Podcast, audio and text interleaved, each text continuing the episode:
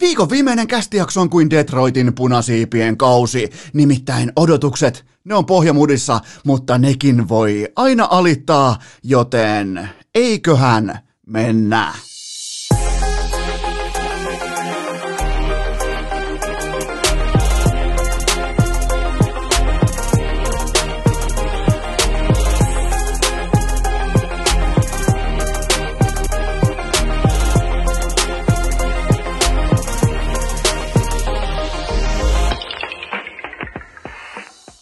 Tervetuloa te kaikki mitä rakkahimmat kummikuuntelijat vielä kertaalleen tähän viikkoon. Urheilukästin mukaan on torstai 4. päivä helmikuuta ja vanha sanonta pitää paikkansa nimittäin kyllä Pakkanen kesyttää nudistin. Meillä oli tänään tuottaja Kopen kanssa poikien aamu. Kaikki meni protokollan mukaisesti. Kaikki meni täsmälleen tismalleen aikataulun mukaisesti. Mikään ei tullut meidän väliin. Kukaan ei ollut tässä tilanteessa Kasperi Kapanen, joka tulee pilaamaan aivan kaikki aikataulut. Meillä oli kuvio selvillä, meillä oli kaikki selvillä.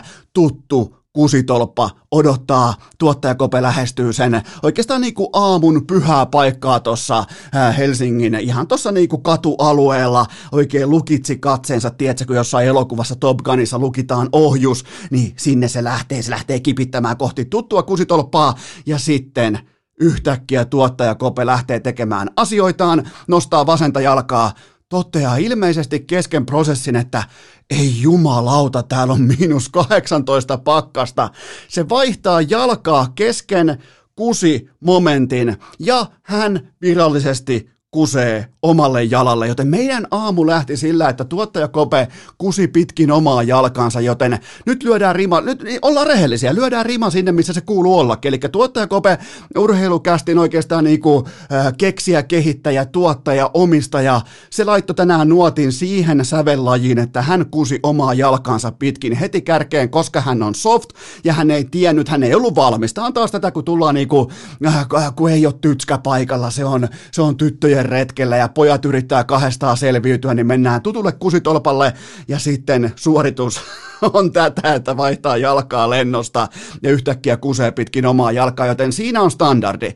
Siinä on tavallaan niin kuin se mm, kattauksen alkunuotti, mikä pitää nyt ymmärtää myös sillä puolen kuulokkeita tänä torstaina. Voi tulla ihan mitä tahansa, ja se ei ole siis mun syy. Mä, mä, mä oon vaan töissä täällä. Se on totta kai, nyt mennään organisaation rakenteessa. Ihan sinne puksutetaan junalla, ihan sinne huipulle, kulmatoimistoon saakka, ja siellä on tuottaja Kope, joka vielä kertaalleen on pakko myöntää, että kusee pitkin omaa jalkaansa, koska se pakkanen tuli yllätyksenä. Se siis tuli kesken sen, se varmaan jo kuvitteli, että kun heille oli ehkä joku miinus kuusi tai seitsemän illalla, niin se varmaan ajattelee, että se on varmaan ihan täsmälleen sama, niin nyt yhtäkkiä onkin miinus 18, miinus jopa 19 käy mittari, jopa täällä Helsingissäkin, mikä on siis aivan täysin fantastista, niin se meni aivan täysin niin kuin tällaiseen, mä en tiedä oikein menikö jotenkin kuin tassuun, vai onko vaan soft? On, on, onko ihan, nyt voi äänestää, voi, niinku, voi tuoda mielipiteensä julki inboxissa, että onko tuottaja Kope lopullisesti soft, Kotse on varmaan jossain saanatunturilla ajamassa moottorikelkoilla ja pitämässä kädestä kiinni, mutta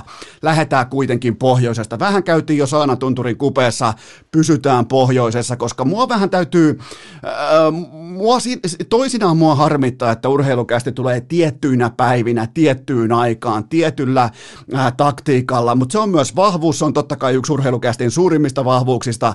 Te tiedätte täsmälleen milloin tulee, mitä tulee, mitä on aihelistalla. Ja urheilukästin yksi suurimmista vahvuuksista on totta kai myös se, että teidän aivoissa, rakkaat kummikuuntelijat, te ennustatte melko tavalla oikein, mitä aiheita on listalla. Teille syntyy sellainen jännittävä illuusio siitä, että ikään kuin te olisitte käsikirjoittamassa tätä tuotetta, mikä tulee tuutista ulos kolme kertaa viikossa. Se on, mä itse harrastan samaa mun suosikkipodcastien kanssa ja se on yllättävän sitova tai jotenkin kuin sitouttava elementti tässä kaikessa, mutta Ai että, kun olisi päässyt eilen tekemään urheilukästiä heti aamusta, kun mä kerron teille, kun mulla on siis, mulla on inboxi, ja Instagramin inboxi on ainoa paikka, missä mä kommunikoin, se on ainoa paikka, mihin mulle voi lähettää postia, totta kai on myös se Instagramin, se jonkinnäköinen bion äh, e-maili, mutta sinne ei lähetä kukaan yli, tai niin kuin alle 48-vuotias koskaan yhtään mitään, niin tota, oli muuten kaunis aamu, olisi ollut niin hyvä lähteä tekemään melkein jopa urheilukäst inbox liveä, koska Tornio Tornio oli suututettu, Tornio oli vihainen. Sieltä semmoiset 155-senttiset saatanan pipopäät jostain Tornion ammattikor... ammatti, sanoa ammattikorkeakoulun, ammattikoulun autopuolen pihalta. Ne lähettää sieltä vuorotelle viestiä Eno Esko saatana podcast-legendan inboxi, että no eipähän olisi kuule kannattanut haukkuna pulju, kun pulju alkoi pelaamaan, että lopeta sinä tuo lässyttäminen. Ja, ja siis tätä tuli ja se olisi ollut niin ihanaa kapturoida nauhalle. Se olisi ihan kuin olisi lukenut vanhan liiton chattia. Mä olisin ollut vähän niin kuin chat-juontaja ja sieltä vaan tulee, että no ei meillä täällä kuule meille tuommoista paskapuhetta täällä torniossa oikein kuunnella, että ala paha kuule sinäkin vaan katsoa kiekko, kun pulju pistää lötöön. Niin, siis niin kuin jatkuvalla syötöllä 155 senttiset saatana vuorotelle varaa Tornion ammattikoulun tietokoneluokasta itselleen, itselleen paikan, että pääsee mussuttamaan ja lässyttämään internettiin, kun tietenkään omassa kännykässä ei ole nettiä, ja kaikkien niiden pääaine muuten ammattikoulussa Torniossa on laiton nuuskakauppa, ne käy sieltä alitehosella saatana hiasa, hiasella hakemassa ruutan täyteen nuuskaa ja myy sitä pitkin torniota, ja sen jälkeen ne huutaa ilmaisiksi, ja Tornio on muuten myös sellainen kaupunki, nyt kun lähdetään liikkeelle ilmeisesti Torniosta, tämä vähän niin kuin lähtee aika voimakkaastikin Tornion kautta tämä jakso liikkeelle, niin, niin Torniohan on sellainen niin kuin vanha, siellä on tällainen alkukantainen tai jopa niin kuin luolamiesmäinen kulttuuri, että siellähän ylennetään tai nimetään kaupungin tai kunnan tai oman niin kuin heimon johtajaksi koko sen alueen suurin ihminen, siis nyt ei mitata niin kuin sydämen kokoa tai presenseä tai kojoneesta, vaan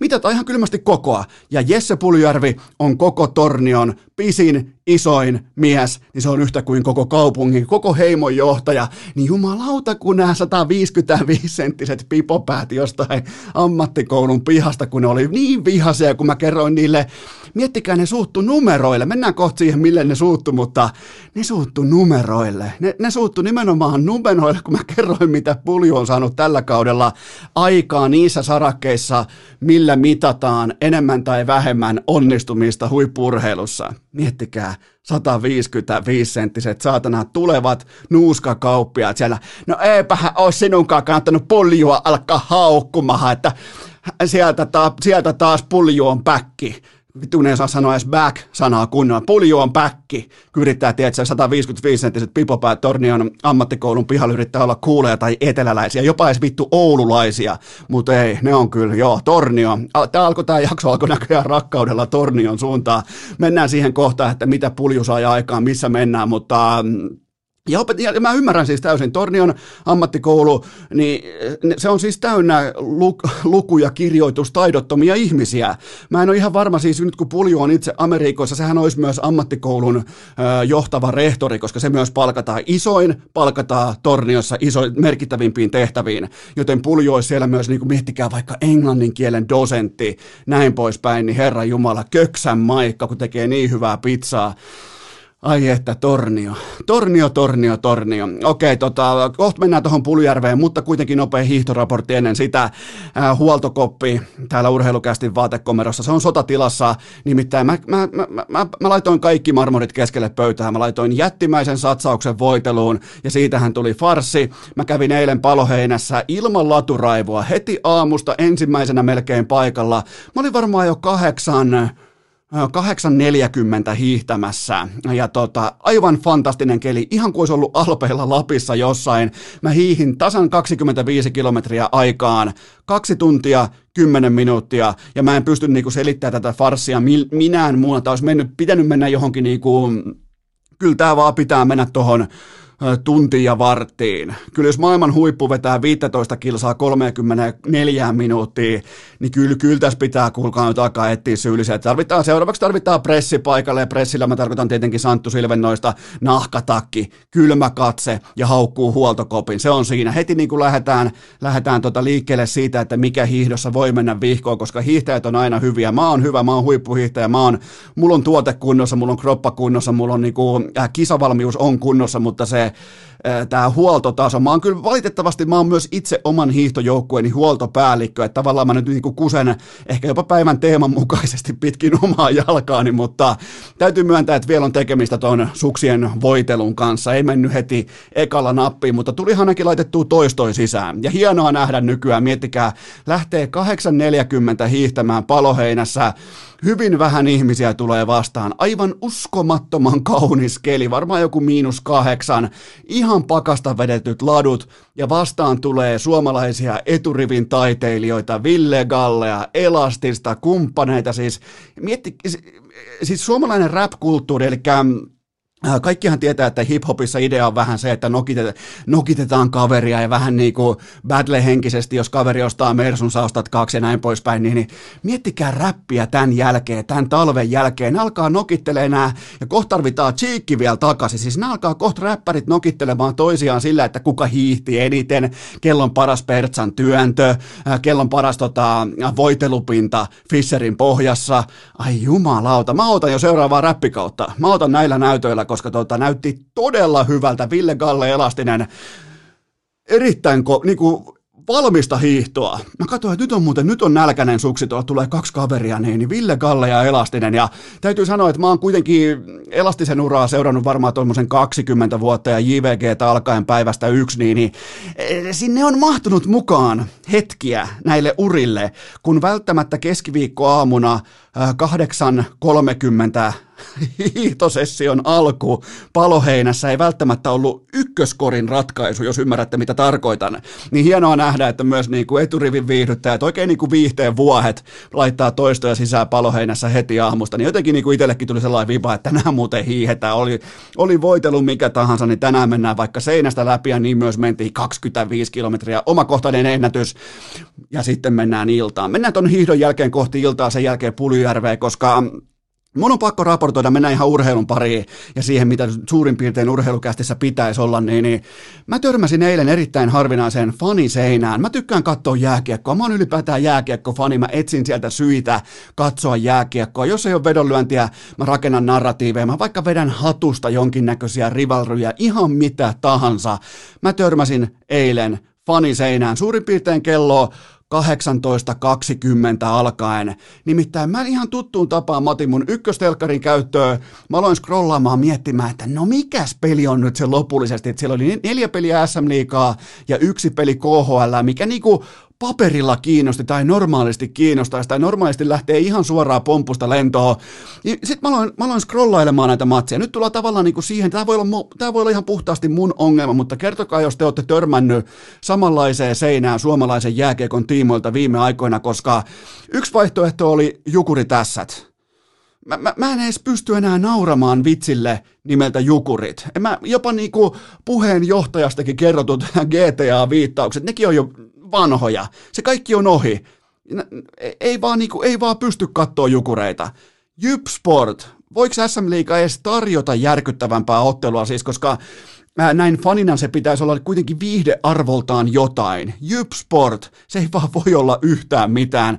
Lukko Ilves, Mä myin Ilveksen kaikki osakkeet NHL-treenileirien alkaessa, ja mä niinku, Mä en enää jaksa katsoa jääkiekkoa siitä odotusarvosta, että Lukko voittaa vierasjoukkueen kotonaan vaikkapa 5-1, 5-1, 4-1, 3-1, jotenkin näin se tulee päättymään, tai 4-0, 3-0, jotenkin näin. Se on, se on kuivaa, sitä ei niinku, no, to, tokihan silloin kun Pekka Virta on kunnossa ja on taas mukana, niin kyllähän niinku haastatteluissa on viihdearvoa, mutta mä en pystynyt valitsemaan totakaan matsia. No entä sitten Tappara Pelikans? No niin kauan kuin Hannes Björnisen viikset on akvaarion peitossa, niin en mä tostakaan matsista löytänyt siis syytä, että mä avaan oikein niin kuin erikseen, että aletaan katsoa tappara pelikanssia. No miten sitten jokerit? Huippumatsi Moskovan Dynamoa vastaan ei lähtenyt mihinkään. Ei vaikka siellä on Teemu Hartikaisen vihollinen Sipachev ykkösen keskellä. Ei vaan lähtenyt. Mä en klikannut sitäkään. Siis täysin, Jokerit on tällä hetkellä täysin epärelevantti porukka Bobi Lehtosen lähdön jälkeen siis urheilullisesti, jos, jos sallitte, että Jokerita vielä käsitellään urheilullisessa mittakaavassa. Siis ihan niin kuin mitään sanomaton, merkityksetön keskipakan porukka lännessä. Ei mitään pelillistä identiteettiä, ei kulmahammasta ilmettä, viihdyttävät pelaajat voidaan laskea ehkä yhteen, kahteen, riippuen siitä, että miten Henrik Haapala pelaa näin poispäin. Niin mä en pystynyt, huomaatteko, kello on 18.30, mikä on mulle ollut pitkää, pitkää, pitkää, varmaan 15 vuotta, sellainen pyhä aika, arkipäivä 18.30. Ja nyt ollaan tilanteessa, siis mä puhun vain subjektiivisesti, ollaan tilanteessa, missä viisi matsia ei saa myytyä itseään mulle. On, onko se silloin se, se on varmastikin mun ongelma, mutta voisiko se olla se ongelma myös TV-ruudun tuolla toisella puolella? Voisiko se, ei se voi, kyllä se on mus, eikö niin, se on mussa se ongelma, se, se on mun vika, että mä en löydä narratiiveja tai mä, mä, en osaa etsiä riittävän syvältä. Niin kuin huomaatte, jos te mietitte keskimääräistä urheilukästin jaksoa, niin tämähän on siis ihan täyttä improvisaatioteatteria. Niin ei mulla nyt ihan ekana pitäisi kuitenkaan luovuus tai narratiivin kehityskyky tai tällä ei pensselillä maalaaminen loppua kesken. Niin mä, mä, mä menin eilen lukkoon. Mä en pystynyt noista viidestä matsista lopulta katsomaan yhtäkään. Mä vähän sitten syrjäkareen katsoin tappara pelikanssia ja kysyin itseltäni kerran tuollaiseen neljään minuuttia, että mitä vittua.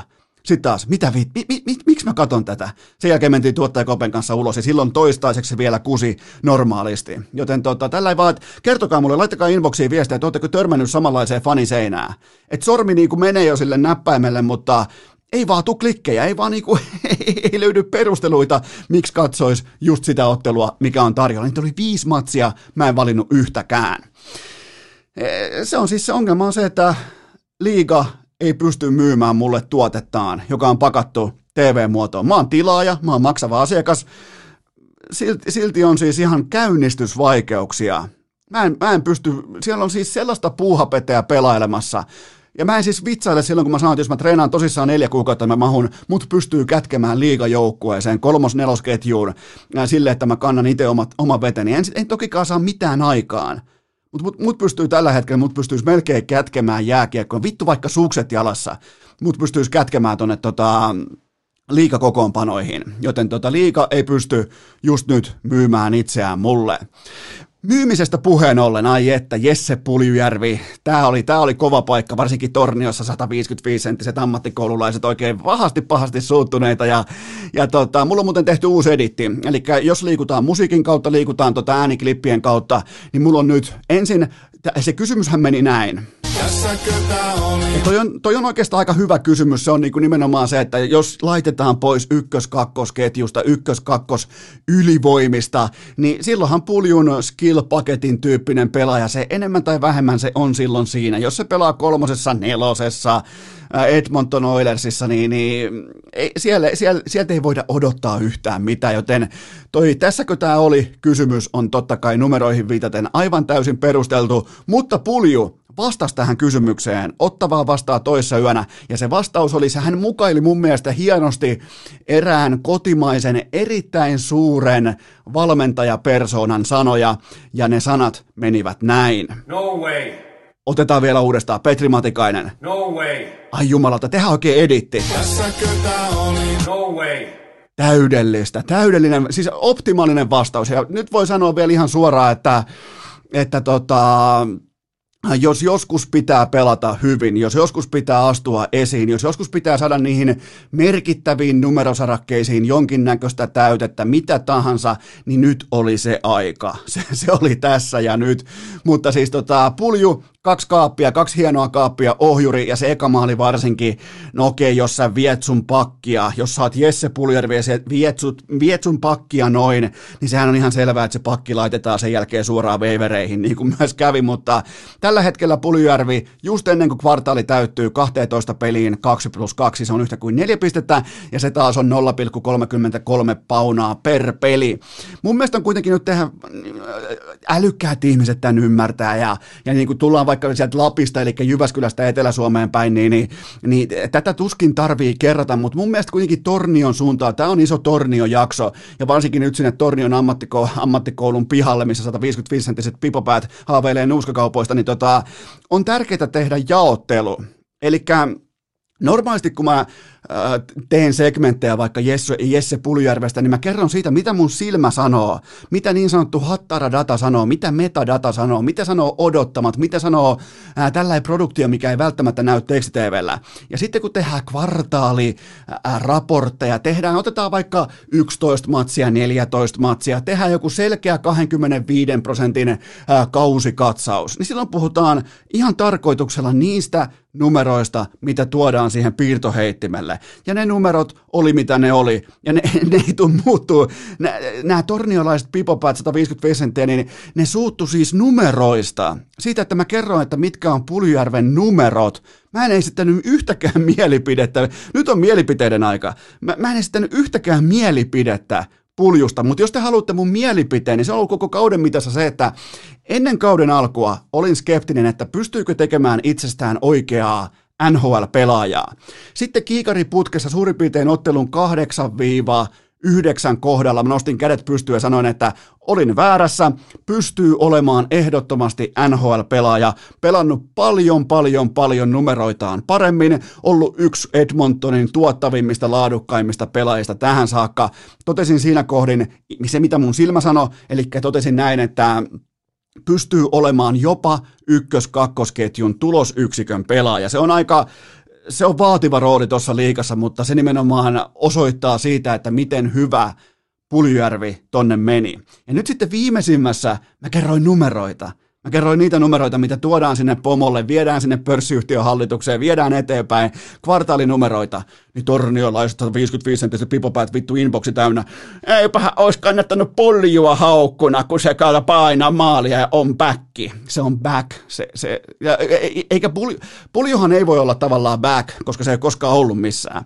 Ja se on vielä niin kuin tällä, mutta ei, nyt ei mennä liian syvälle niin siihen, että pitääkö torniolaisten ymmärtää jotain vai ei.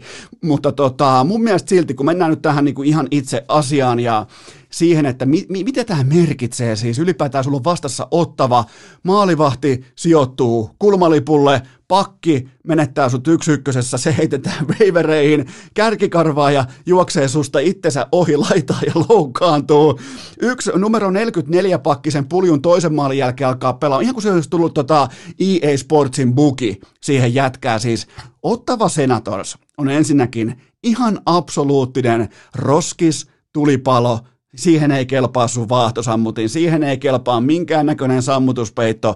Se on ihan totaalinen pellesirkus, mutta silti kahdella tasolla äärimmäisen merkittävä suoritus Jesse Puljärveltä, koska Edmonton on Vahteralehti-divisioonassa siellä neljä, eikä sen veskarit saa mitään kiinni. Mä en niinku, sitä ei voi sanoa mitenkään muuten. Veskarit ei saa mitään kiinni. Se on, se on silloin, se on, fakta on mikä se on. Ne on päästänyt 12 peliin, 48 kiekkoa omaan urnaan. Se on yhtä kuin huono lukema. Se, se on vaatimaton lukema. Joten tota, kohta numero yksi, tämä oli totta kai Puljärvelle, sille itseluottamukselle ja sille, että kun sä kuitenkin pelaat Conor McDavidin rinnalla, niin totta kai sun aivot sanoo sulle, että nyt pitää olla tehokas, nyt pitää saada niitä kovia numeroita esiin. Enää ei riitä XG ja enää ei riitä tällainen niin kuin hattaradata tuotanto, enää se ei vaan riitä. Saat Conor McDavidin rinnalla, sun on pakko saada kovia numeroita pöytää, pulju, kaksi maalia, enempää ei voi onnistua. Tai siis Tostakin matsista on vielä sanottava, että vielä olisi, toi olisi voinut olla oikeasti se pöljäpäivä. Toi olisi voinut ihan, ne, ne, siis niiden ketju teki ihan mitä ne halus. Niillä oli vastassa ottava senatori, jolla ei ole mitään osaa eikä arpaa olla NHL-organisaatio, niin tota, ne teki oikeastaan joka vaihdossa ihan mitä ne halus, mutta silti puljulle, jos ajatellaan, että jos joskus pitää onnistua ja on pakko onnistua, niin se oli toi matsi. Vaikkei siellä ole laitahyökkäjiä, tuossa porukassa ei oikein niin kuin hyvällä huumorillakaan voi rakentaa siihen sellaista kokoonpano niin kuin laituriformaattia, mikä jyräisi puljun ohi yli. Mutta silleen se vaan NHL Business toimii, että jos et sä tuota mitään, sut heitetään sivuun, next man up, uutta tilalle. Ja sitten kohta numero kaksi, ja kun mietitään sitä, että kelle tämä on, oli nimenomaan tärkeä, tämä oli mun mielestä myös tärkeää Edmonton Oilersille ja sen valmennukselle, koska ne on kuitenkin, ne on investoinut, ne on uskonut, ne on antanut vastuuta, ne on, ne on ostanut osaketta ja tämä on alfa-bisnestä. Muistakaa aina, että tuolla on helvetin kova paikka olla väärässä asioista. Varsinkin jos sun on niin sanottu oma draft pick tai sulla on joku niinku, sä lyöt vetoa sun oman ponin puolesta, että tosta jätkästä tulee vielä jotain ja sä annat sille aikaa, toistoja, kahdeksan peliä, yhdeksän peliä, kymmenen peliä, yksitoista peliä. Ja sit kun se tulee se onnistuminen siellä pelissä numero 12, niin se on ihan helvetin tärkeä koko organisaatiolle, valmennukselle, Puljärvelle, niin sen takia tällaisen yksittäisen, miettikää höpö höpö ottava vastassa, niin silti puhutaan ihan oikeista asioista, joten, joten tota, ja tämä oli ihan oikeasti niin kuin se vanha sanontaan mukainen se 12 hetki onnistua, koska jos, jos tuohon painaa kiikarit pöytää, Edmonton vaikka jollain ilveellä pystyisi häviämään ottavalle vaikka 1-4 ja pulju tulee vaikka miinus 2 ja, ja tota 0 plus 0, kanssa pois sieltä, niin se on tosi vaikea lähteä rakentamaan. Se on siis, sen jälkeen on todella, todella vaikea. Ja, ja nämä tällaiset niin kuin, maalit ja niin tyhmältä kuin se kuulostaakin, niin, niin nämä on niitä hetkiä, joissa niin kaikki tuulitakit myös siellä niin kuin organisaation valmennuksessa, johtoportaassa, ne kääntyy. Epäilykset kääntyy huutomerkeiksi näin poispäin tällainen niin kuin syrjäkareen katsominen vaihtuu ihailuksi. Siis ihan hetkessä, ne on ihmisiä, me ollaan ihmisiä, me kaikki ollaan ihmisiä, Kope on koira. Niin tota, ja ne on faktoi, näin se vaan menee. Joten Edmonton seuraavat kuusi peliä, kahdesti ottava, kahdesti Winnipeg. Miettikää, neljä sellaista matsia, missä pääsee kaahaamaan, missä kun pelaa Conor McDavidin rinnalla, niin pisteet on pommin varma asia. Ihan po- vieläkin peli on äh, kiekkojumalat, XG-mapit, ne on vieläkin puljulle kaksi maalia velkaa, kaksi ja puoli maalia suurin piirtein velkaa. Joten nyt siellä on vastassa kahdesti ottava, kahdesti Winnipeg ja just täydelliseen sauma onnistuminen, joten ihan pommi varmaan tulee pelaamaan, koska toi, toi ratkaisi kaiken. Mä puhun nyt taas numeroista, mä en ole mitään mieltä. Mä en, mä, mä, en ole, mä en ole nytkään mitään mieltä. Mä voin olla puljusta, jos haluat, mä voin olla paljonkin mieltä. Mä oon vaan ollut niin paljon hänestä mieltä pitkin kauden alkua, että nyt voidaan puhua puhtaasti suorituksesta ja faktoista, miten NHL-business toimii. Joten tota, toi käänsi kaiken, miettikää. Toi, nyt se on sementissä se rooli siinä McDavidin rinnalla. Se ostaa tuolla itselleen vähintään, jos menisi vaikka heikostikin, mä en povaa, että tulee menee heikosti, mutta jos menisi vaikka heikostikin, niin äh, se paikka on sementissä seuraavat neljä, viisi peliä, ja sen jälkeen taas voi tulla niinku spekulaatioita tai mediapainetta tai fanipainetta. Tuolla ostetaan aikaa ja, tosta, ja näin syntyy siis laadukkaat kaudet, ei se ton kummosempaa ole. Joten tota, siinä mielessä oli Puljulle, Edmontonille ja koko, ja myös laitetaan vielä Torniolle helvetin tärkeä yksittäinen ottelu. Urheilukääst! Ei aina paras, mutta joka ikinen kerta ilmainen! Tähän välikköön mulla on teille huippunopea kaupallinen tiedote ja sen tarjoaa elisa.fi kautta urheilukääst eli Elisa. Menkää sinne sivustolle ja laittakaa suoraan elisa.fi kautta urheilukääst, koska me ollaan Elisan kanssa rakennettu sitä. Oikeastaan teitä varten, pelkästään te kummikuuntelijat, te olette ainoita ihmisiä. Miettikää, te olette eksklusiivisessa oikein niin kuin VIP-tilanteessa. Se on tehty teitä varten. Kukaan ulkopuolelta vahingossa ei kirjoita ää, tuohon tota Urli-riville elisa.fi kautta urheilukääst, sinne on kasattu jälleen kerran koko helmikuun ajaksi aivan uudenlainen tuotekatalogi, joista mä nostan yhden tässä kohdin pohkeeseen, nimittäin Aftersocksin kuulokkeet. Nämä on niin sanotut lu- luujohdekuulokkeet. Mulla on tämmöiset, ja mä suosittelen näitä kaikille heille, jotka vaikka käy hiihtämässä, myöhemmin kenties maastopyöräilemässä, miksei nyt vaikka talvella fatbaikkaamassa, lumilautailemassa, mitä tahansa, mutta tämä perustuu nämä kuulokkeet siihen, että vaikka sä kuuntelet vaikka sun suosikkipodcastia tai jonkinnäköistä laulun rimputusta, niin silti sä kuulet, mitä tapahtuu sun ympärillä, koska näitä ei laiteta korvaa vaan tuohon niin kuin korvaluuhun. Sen takia siitä tuleekin nimi luujohdekuulokkeet. Joten tota, Aftersocksin luujohdekuulokkeet, normihinta 89, mutta nyt vain teille ja vain teille urheilukästin kummikuuntelijat 69 euroa. Eli ne löytyy osoitteesta elisa.fi kautta urheilukäst, kuten myös kaikki muutkin helmikuun urheilukästin kummikuuntelijoiden alennustuotteet. Menkää katsomaan Elisa fi kautta urheilukääst. Siellä on myös kolmet muut kuulokkeet alennuksessa. Nämä kaikki tuotteet on alennuksessa. Näitä hintoja ei löydä mistään muualta kuin osoitteesta elisa.fi kautta urheilukääst. Mikäli urheilukäästin laatu tahi sisältö ahdistaa sinua, niin muista itkeä siitä pitkin internettiä, sillä kaikkia varmasti kiinnostaa. Pikainen tilanneraportti täältä urheilukästin vaatekomerosta osaa kertoa sen, että Tuottaja Kobe, syystä tai toisesta, en tiedä yhtään mistä on kyse, mutta hän kuitenkin tällä haavaa. Vähän ikään kuin tutkailee, haistelee, vähän jopa maistelee oikeaa etutassuaan. Vaikka me käytiin tuossa hyvin epäonnisen aamuepisodin jälkeen, ää, käytiin pesulla, otettiin tähän kusitassuun pienimuotoinen karttukylpy, siitäkin huolimatta tuottaja Kobe ehkä vähän syrjäkarein häpeilen suorastaan, haistelee, maistelee oikeaa etutassuaan, että no me, se varmaan kuuli mitä mä sanoin, joten onko jopa tälleen, niin kuin, että tällä ei julkinen paine, nimen mainitseminen, tällainen niin kuin jopa bussidalle heitto vaikuttaa myös piinkovaan tuottajaan. Se jää lähteväksi, mutta mä lupaan kuitenkin raportoida ää, Koben näytöistä pitkin tätä torstain jaksoa.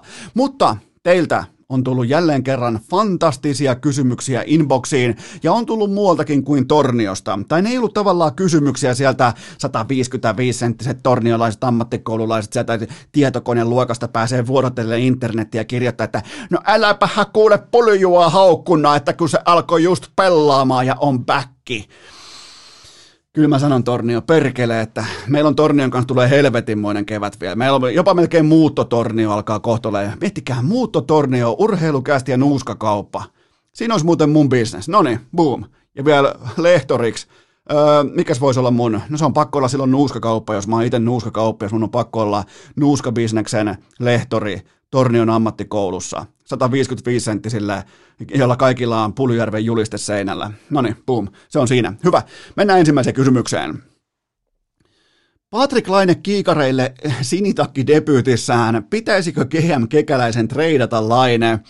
No nyt on taas sitä energiaa, mitä tämä viikon viimeinen jakso sekä kaipaa että ansaitsee, mutta Öö, mä nostan kuitenkin itselleni tässä kohdin pienimuotoisen punalipun, koska mä luin eleet, ilmeet, äh, tietyn synkkyyden, mä luin sen fokuksena, luin sen, luin sen latautumisena, luin sen, tietsä, niin kuin, että nyt nähdään sitten se laine, kun se taas kerran tulee epäilysten keskeltä ja se painaa koko ton lajin ihan täysin rullalle ja rintataskuunsa, mutta itse suoritus, yhden ottelun, yhden suoritteen työnäytteen mitassa, itse suoritus, se mitä silmä kertoo, se oli vahisu, välinpitämätön ja vaatimaton. Se on, se, tavallaan mä niin ymmärrän ruosteisuuden, mutta tällaista niin kuin, ää, neitseellisen näytön haluun puuttumista, niin sitä mä en oikein kykene selittämään. Uusi ympäristö, uusi tilanne, uusi kaikki, oot selkeä alfa, pyvät YV-nauhat kaikki ja koko joukkue on ihan täysin flätti esitys ja se sun esitys on ihan yhtä hirveä, joten tota, kir- kirjaan tästä kyllä pienen kysymysmerkin mun vihkoseen, koska luulin, että tullaan huutomerkkien kautta välittömästi ja kuvittelen jotenkin niin tämä koko kauden kulkemisen dynamiikka, nimenomaan miten se tuli tähän tota, ensimmäiseen Winnipeg-matsiin, miten se tuli tähän treidihuhujen jälkeen kauden starttiin, missä kunnossa, missä tikissä, mikä, äh, mikä valmius, mikä tiikerin silmä, niin näistä mitään ei ollut nyt saatavilla. Joten tota, totta kai tämä voi olla myös laineen jotain hävytöntä taktiikkaa, että nyt 3-5 peliä aivan täysin vihkoon ja sen jälkeen pelkkää hattutemppua kuukausputkeen. Me ollaan nähty sekin. Muistatte varmaan silloin, mikä alkoi Helsingistä, kun ne oli pelaamassa Floridaa vastaan, mikä alkoi silloin.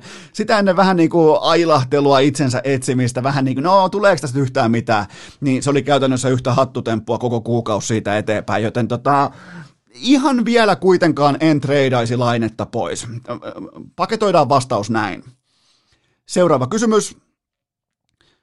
Tuliko yllätyksenä, että Rangersin organisaatio veti Kaapo Kakon koronaprotokollan vihkoon? No mä on siinä tilanteessa nyt Rangersin kanssa, että mä en ylläty enää mistään.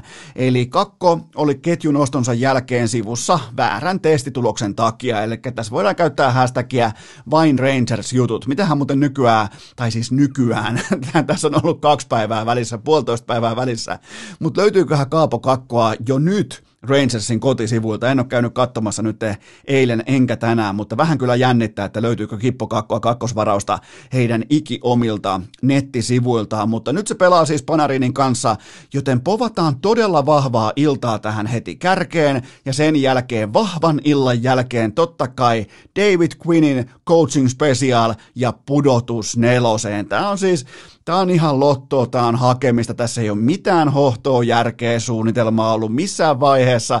Mä oon ostanut väärää osaketta, kun mä oon kuvitellut, että mä pystyisin jotenkin niinku havainnoimaan tiettyjä jatkumoita tai, tai tota, niinku kehityskäyriä tai sellaisia pysyviä elementtejä. Tuossa ei ole mitään pysyvää, tämä on ihan täysin herran hallussa. Ja David Quinn on hot seatillä, nimittäin. Itä on kohta taputeltu, Rangers kahdeksan pinnaa kasassa. Ja neljä menee jatkoon playereihin, joten tota, kaiken tämän keskellä silti Kippo Kappo, Kaapo Kakko, ihan siis kaikesta huolimatta Rangersin neljänneksi eniten maali odottamaan tuottava pelaaja per 60 minuuttia 5-5 pelissä että niinku siellä kuitenkin tapahtuu, vähän niin kuin pulju, vaikka se, näy, se ei näy niinku kvartaalinumeroissa, se ei näy reaalinumeroissa, mutta siellä tapahtuu siellä kentällä oikeita asioita, mutta ei, ei, ei tämä niinku, heti kun voisi kuvitella, että hei nyt on, nyt on jatkumoita, nyt on, nyt on selkeä suunnitelma, niin se mitä David Quinn käytännössä vastaa on, No way. niin se on niinku välittömästi, ei muuta kuin vaan kakkoneloseen katsomaan, väärä testitulos, ei, ei, ei, ei kuulkaa. Mä, mä, oon, mä oon luovuttanut Rangersin kanssa. Mä jatkan vielä taistelua äh, Kippo Kapon kanssa, mutta mä oon luovuttanut Rangersin kanssa. Seuraava kysymys. Millä kapteenistolla lähtisit Pekingin olympialaisiin leijonien osalta? Nyt varmaan torniolaiset kuuntelijat huutaa, että no kylläpähän se meidän polju pitää olla kapteeni, kun tekee viimeiseen yhteenottelun kaksi maalia per peli. Mutta tota, mun seetä, mun C-kirjainta kantaa Alexander Barkov, mun mielestä täydellinen kapteeni suomalaiseen alakoiramentaliteettiin. Toisen A-kirjaimen mä ompelen Mikael Granlundin rintaan. Ei välttämättä pelaajana tuossa porukassa mikään ehkä kärkihevonen, kärkisonni, mutta aina kun silloin leijonan paita päällä, joka ikinen kerta se jotenkin, mä en tiedä herääkö se eloon henkiin, se on eri MG, se, se on erittäin jotenkin pelaa koko, mä en väittäisi, että se ei pelaisi aina sydämellään, mutta siihen tulee joku boosti. Sillä voi olla ihan oikeasti leijona rinnassa ja leijona sydämessä, mutta tota, mä annan varakapteeniuden Mikael Granlundille. Ja toinen A-kirjain mulla menee ehkä vähän jopa yllättäen. Nyt voitte miettiä, kuka se voisi olla. Kuka voisi olla mun toinen varakapteeni? Mulla se on nimittäin Joel Armia. Siinä on sellainen pelaaja tällä hetkellä, joka asettaa päivittäisen vaatimustason nuotiin. Se, miten jääkiekko ei koko ajan ole niin pelkkää, se ei ole hienoja autoja tai kivoja lentokoneita tai kelloja, vaan se on, se on helvetin kovaa, vaativaa kipubisnestä. Koko ajan sattuu johonkin ja armia on joka ikinen ilta valmis vetää siitä seinästä läpi. Tästä syystä mä otan mun kapteenistoon myös Joel Armian. Tiedän, että ei välttämättä ole, tulee ihan jostain, niin kuin, että nyt joku varmaan kuvittaa, että no nyt taas yritetään väkisin olla erikoisia, mutta mä, mä näen tosi jatkassa, jos mä niinku istuisin kopissa ja Joel Armia ilmoittaa, että nyt muuten mennään seinästä läpi, niin, niin kyllä mä ostan sitä osaketta, koska se itse menee siitä. Siitä näyttää, että tuossa on seinä, siinä ei ole ovea, mä menen silti läpi siitä. Niin kuin porilaiset hullut tekee keskimäärin. Joten tota, tolla mennään. Barkov, Granlund, Armia. Seuraava kysymys. Voitko niputtaa vielä yhteen Tony D'Angelon jääkiekkoviikon Totta kai voin, ja se on suorastaan tehtäväni ja tässä tapauksessa tietyllä tapaa jopa kunnia. Ja jälleen kerran ollaan New York Rangersin huippuorganisaatiossa, eli D'Angelo otti myllyt Veskarin kanssa, tällaisen nuoren, itseään vuotta nuoremman Veskarin kanssa koppikäytävällä, ja otti myös raporttien mukaan, mä haluan uskoa näihin raportteihin, otti myös Chris Kreiderilta turpaa, mikä pitäisi nostaa Kreiderin paidan melkein MSGn kattoon. Ja tämän jälkeen D'Angelo sitten Waivers-listalle tuommoisella 4,8 miljoonan cap-hitillä, kukaan ei tietenkään poimi mitään maga Tonia, idiootti Tonia sieltä, ja sitten vielä äh, GM Jeff Corton mun mielestä poltti koko sillan maahan saakka ja informoi muille joukkueille ihan avoimesti, että tämä jätkä on syöpä, kun se ilmoitti tähän, oliko joku niinku seuran presidentti tai kuka siinä kävi puhumassa alle, että hieno mies yhteisössä. Ja puhuttiin, että se niinku just sillä tavalla, miten niin kuin paskaa osaketta myydään, jopa vähän niin kuin lain vastaisesti, tehdään fraud-kauppoja, yritetään puustata osakkeen arvoa, tehdään vähän just tällaista niin kuin Reddit-kampanjaa, että sillä ei oikeasti mitään reaalivalueta. Niin se oli mun mielestä hienoa, mitä Jeff Corton ilmoitti ihan kylmästi vaan, että ei tule pelaamaan meille enää koskaan. että on pelannut viimeisen ottelunsa Rangersin paidassa, niin se taas kertoo kaikille muille totta kai 30 organisaatiolle, että jaha, okei, punalippuja kenttä täynnä. Ja kukaan ei tietenkään ota. Kukaan ei tietenkään treidaa. Missään olosuhteessa ei tietenkään treidaa. Joten Magatoni poistui tuossa tovi sitten Twitteristä jonkinlaisena protestina tai myötätuntoeleenä Donald Trumpia kohtaan, koska Twitter laittoi äh, tota, Donald Trumpin tilin pänneihin, niin, niin e, kuitenkin Magatoni ei tästä lannistunut, vaan hän loi aika nopeasti äh, itselleen Twitterissä Burner-tilin, eli kakkostilin, kolmostilin, nelostilin, se oli muistaakseni joku NYR, eli Nyr äh, Rangers-fani, 1942-53, joku tällaisen tilin nimi. Ja sitten Magatoni levitti tilillä tietenkin salaliittoteorioita ja puolusti itseään, kritisoi Twitteriä ja Trumpin bänneistä ja kaikkea tätä, mitä nyt niin jokainen kasvava nuori mies haluaa tehdä, varsinkin jos tulet olemaan punainen lippalaki päässä ja olet nimeltäsi Magatoni. No sitten, Magatoni, sinne tuli kuulkaa ansa eteen. Magatoni nimittäin lankes erään Canucks-fanin trolli ansaan ihan kaikkia koukkuja myöten, kita, henkitorveen asti, koko uistin. Eli se tapahtui näin, että tämä Canucks-fani oli uittanut, niin kuin lähtenyt DMien kautta, että hei, hei tota, että mä, mä tiedän, että sä oot Tony D'Angelo, että ei haittaa mitään, että, että sä oot kuitenkin se, ja no Tonihan oli aluksi tietenkin makatoni, että no en ole mikään, mikään D'Angelo, että ei tässä mitään D'Angeloja olla, että ollaan ihan normaaleita Twitter-käyttäjiä, ja sitten tämä toinen hyvin, hyvin kalasti sen tilanteen, että tota, niin että ei olla ihan meidän kesken vaan, että mä tiedän, että sä oot D'Angelo, ja mä tunnen myös äh, Vancouver Canucksin johtoporrasta, että, että siellä tällä hetkellä kaavaillaan sulle treidiä, että on valmis, että että kannattaa olla valmis ja, ja tervetuloa kanuksiin, että, että tota, todella, todella hyvä homma tämä. Ja no, sittenhän se Magatoni meni tähän ansaan aivan siis luita myöten ja se lähti ottamaan niin kuin agenttiin yhteyttä. Se postasi jotain screenshotteja sinne inboxiin siis, mitä se on käynyt oman agenttinsa kanssa läpi, niin kuin, että onko mut reidattu kanuksiin, niin sitten tämä totta kai tämä trolli laittaa tämän kaiken julkisuuteen ja Magatonille todella, todella, sekä Rangersille, Magatonille, että ihan kaikille siis äärimmäisen sellaisen kivuliaan häpeän hetki. Eli tota sellainen viikko Toni D'Angelolla. Eli tällä, äh, tällä CVllä NHL-ura on taputeltu, mutta toisaalta tällä CVllä ura KHLssä vasta alkaa. Miettikää, isoa swingiä. Ihan pommi varmasti ensi kaudella KHL. Siellä on naisten hakkaat, siellä on kaikki, niin sinne mahtuu myös yksi magalippis. Ihan heittämällä sisään, joten tota, vaikka NHL on paketissa, niin KHL tunnetusti se silloin vasta alkaa. Seuraava kysymys. Voiko Conor McDavid pelata koko kauden kaksi paunaa per peli tahdissa?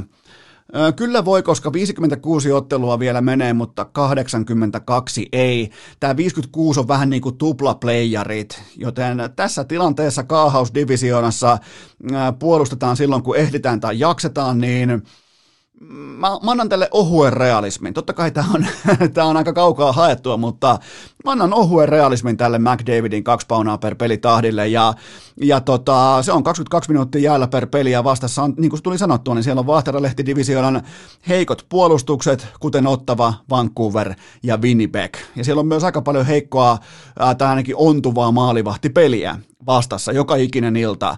Joten tota, nyt jo hyökkäyssuuntaan McDavid, kaikkien aikojen lahjakkain pelaaja. Ja on toi kyllä aika kova, että ne ei tarvitse Drysaitel eikä McDavid ei tarvitse tasapiisikoin toisiaan ympärilleen. Tokihan ne YVllä vetää samassa YVssä, mutta tota, toi on kyllä ihan kova, mitä ne pystyy tekemään. Niin, toi pistepörssi alkaa nimittäin tällä menolla näyttää pikkusen verran häv- hävyttömältä. Siellä on kohta McDavidillä 50 paunaa rikkiä, Drysaitelilla 48 ja seuraavalla on 26. Joten tota, mut voi, McDavid on se, joka voi vetää voi vetää kaksi paunaa per peli. Totta kai se myös vaatii tukitoimia, se vaatii onnistumista puljulta, Nugget Hopkinsilta, Pakistolta, Nurse kumppanit, ne pystyy niinku tuomaan tekemään sitä peliä ja ehkä vähän niinku koristelmeen jopa niinku pakkaamaan tilastoja, niin kuin vaikka Russell Westbrookille on tehty aikoinaan Thunderissa ja näin poispäin. Mutta on toi, toi on ohutta realismia. Seuraava kysymys. Onko Jeff Petri nousemassa mukaan Norris-keskusteluun?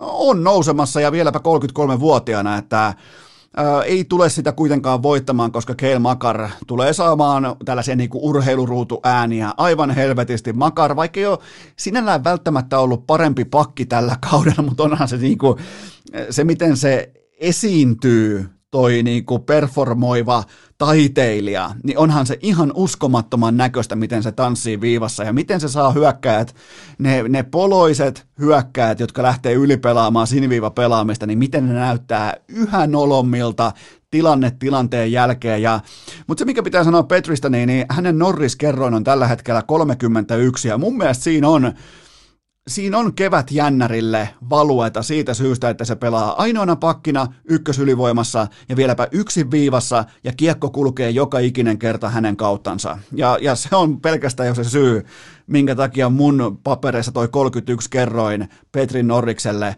on liikaa. Ympärillä Niksi Susukia ja ää, tulikuuma Tyler Toffoli ja kumppanit. Joten tota, toi Petrin maalimäärä viisi kappaletta, se on totta kai livahtanut nyt ylärekisteriin, mutta pisteitä on syytä odottaa jatkossakin, koska niitä ei, niitä ei voi välttyä. Ei tossa, ei ton taidon keskellä, ton äh, niin syöttölaadun keskellä, sä et vaan voi välttyä pisteiltään. Äh, mun Norris-lista juuri tänään on seuraavanlainen. Äh, Jeff Petri, Kale Makar ja Victor Hedman. Siinä on mun, noi voi pyöritellä miten päin ne haluaa, mutta siinä on mun kärkikolmikko. Ja toi on ehdottomasti toi Jeff Petrin nimen mukaan ottaminen Norris-keskusteluun, niin se, se on ihan täysin niin kuin perusteltu teko. Seuraava kysymys. Mikä selittää David Pasternakin laadun pelaajana? Mistä hänet on veistetty? En ymmärrä.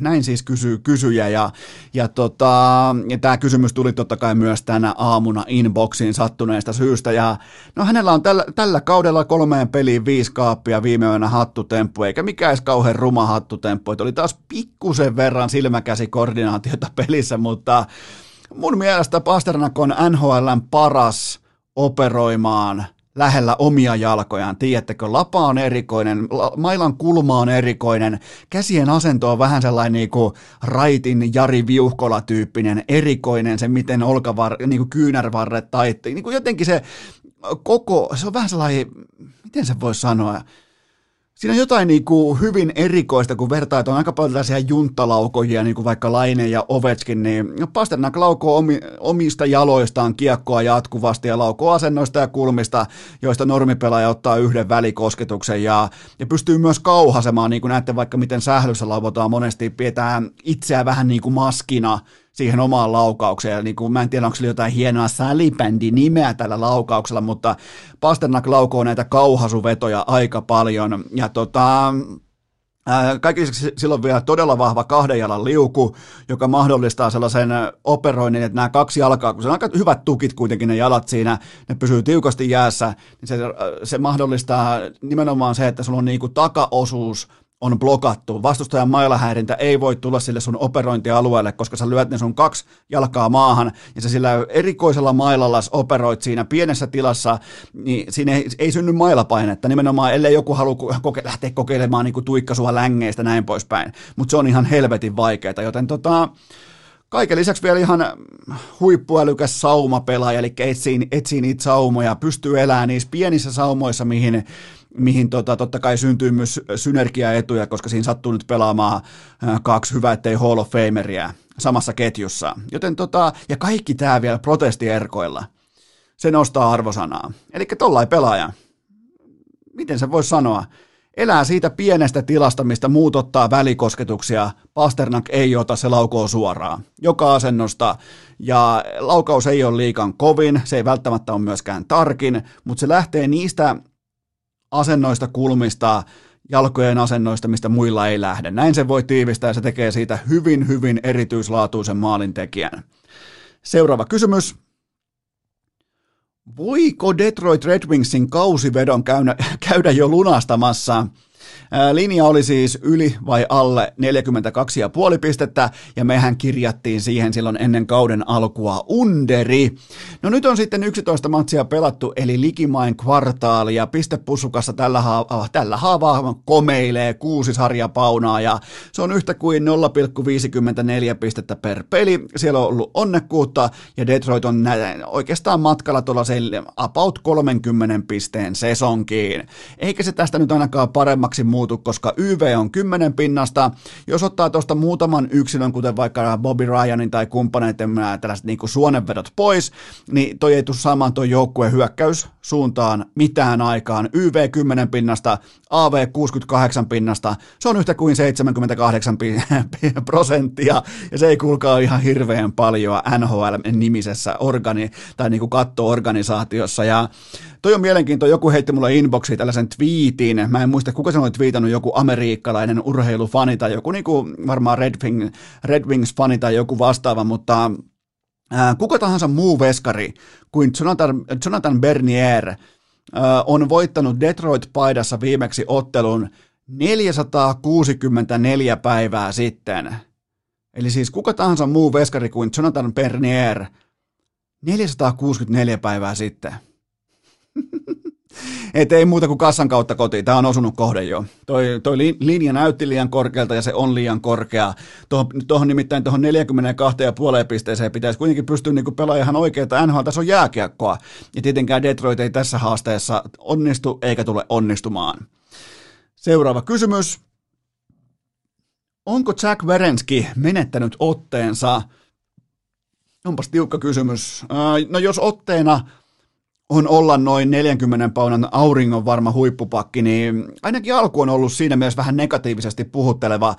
Pelkästään jo mun silmätesti kertoo, nimittäin Blue Jackets on pelannut laatunsa nähden aivan liikaa primetimeissa. Tokihan nyt se asenne muuttuu ihan täysin, kun niillä on Patrick Laine, mutta tota, pelkästään silmätesti kertoo, että jotenkin niin perusasiatkin laahaa tällä hetkellä. Anna syöttö, ota syöttö haltuun, voita kulmatilanteet, tuu kiekon kanssa painin alta pois, kaikki nämä, mitkä on ollut Verenskin vahvuuksia, viiva pelaaminen, ihan kaikki tämä on ollut hukassa. Ihan siis ihan täysin hukassa ja Seth Jones on käynyt pöllimässä YV-vastuita näin poispäin. Ja en mä tiedä, menikö sitten jopa niin kuin, äh, trade-spekulaatiot ihon alle, koska jostainhan tämä kuitenkin johtuu. Tuo on vasta 23-vuotias pelaaja, joka on ollut huipulla jo kolme neljä vuotta.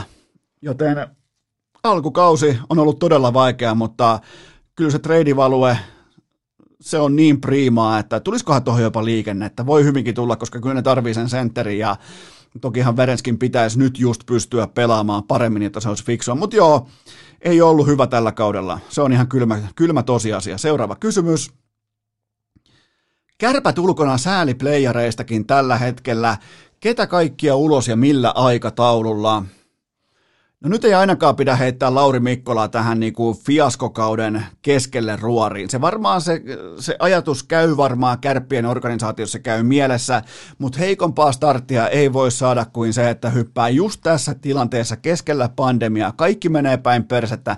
Siis kärpät on ollut ihan uskomaton katastrofi koko kauden mitassa, niin käytännössä Lauri Mikkolan koko ura voisi olla panoksena, jos se heitettäisiin tuleen juurikin nyt. Joten Mikko Manner, koutsatkoon nyt sitten vaikka kauden loppuun saakka ja se on siinä. Ohi kausi ei tule mitään. GG-chattiin ja seuraavaan, kohti seuraavaa niin kuin, äh, tällaista niin kuin, kehityssykliä tai vastaavaa, koska tässä mennään aika pitkälti, tässä mennään aika hattu kourassa piirustuspöydän äärelle, nimittäin kärpissäkin. Joten tota, mä en usko tälle pandemiakauden aikana ulkopuoliseen pelastajaa tai siihen, että coachimarkkinasta tulisi yhtäkkiä joku midas, joka ilmoittaisi, että hei näin tämä homma tehdään, että näin pelataan jääkiekkoa.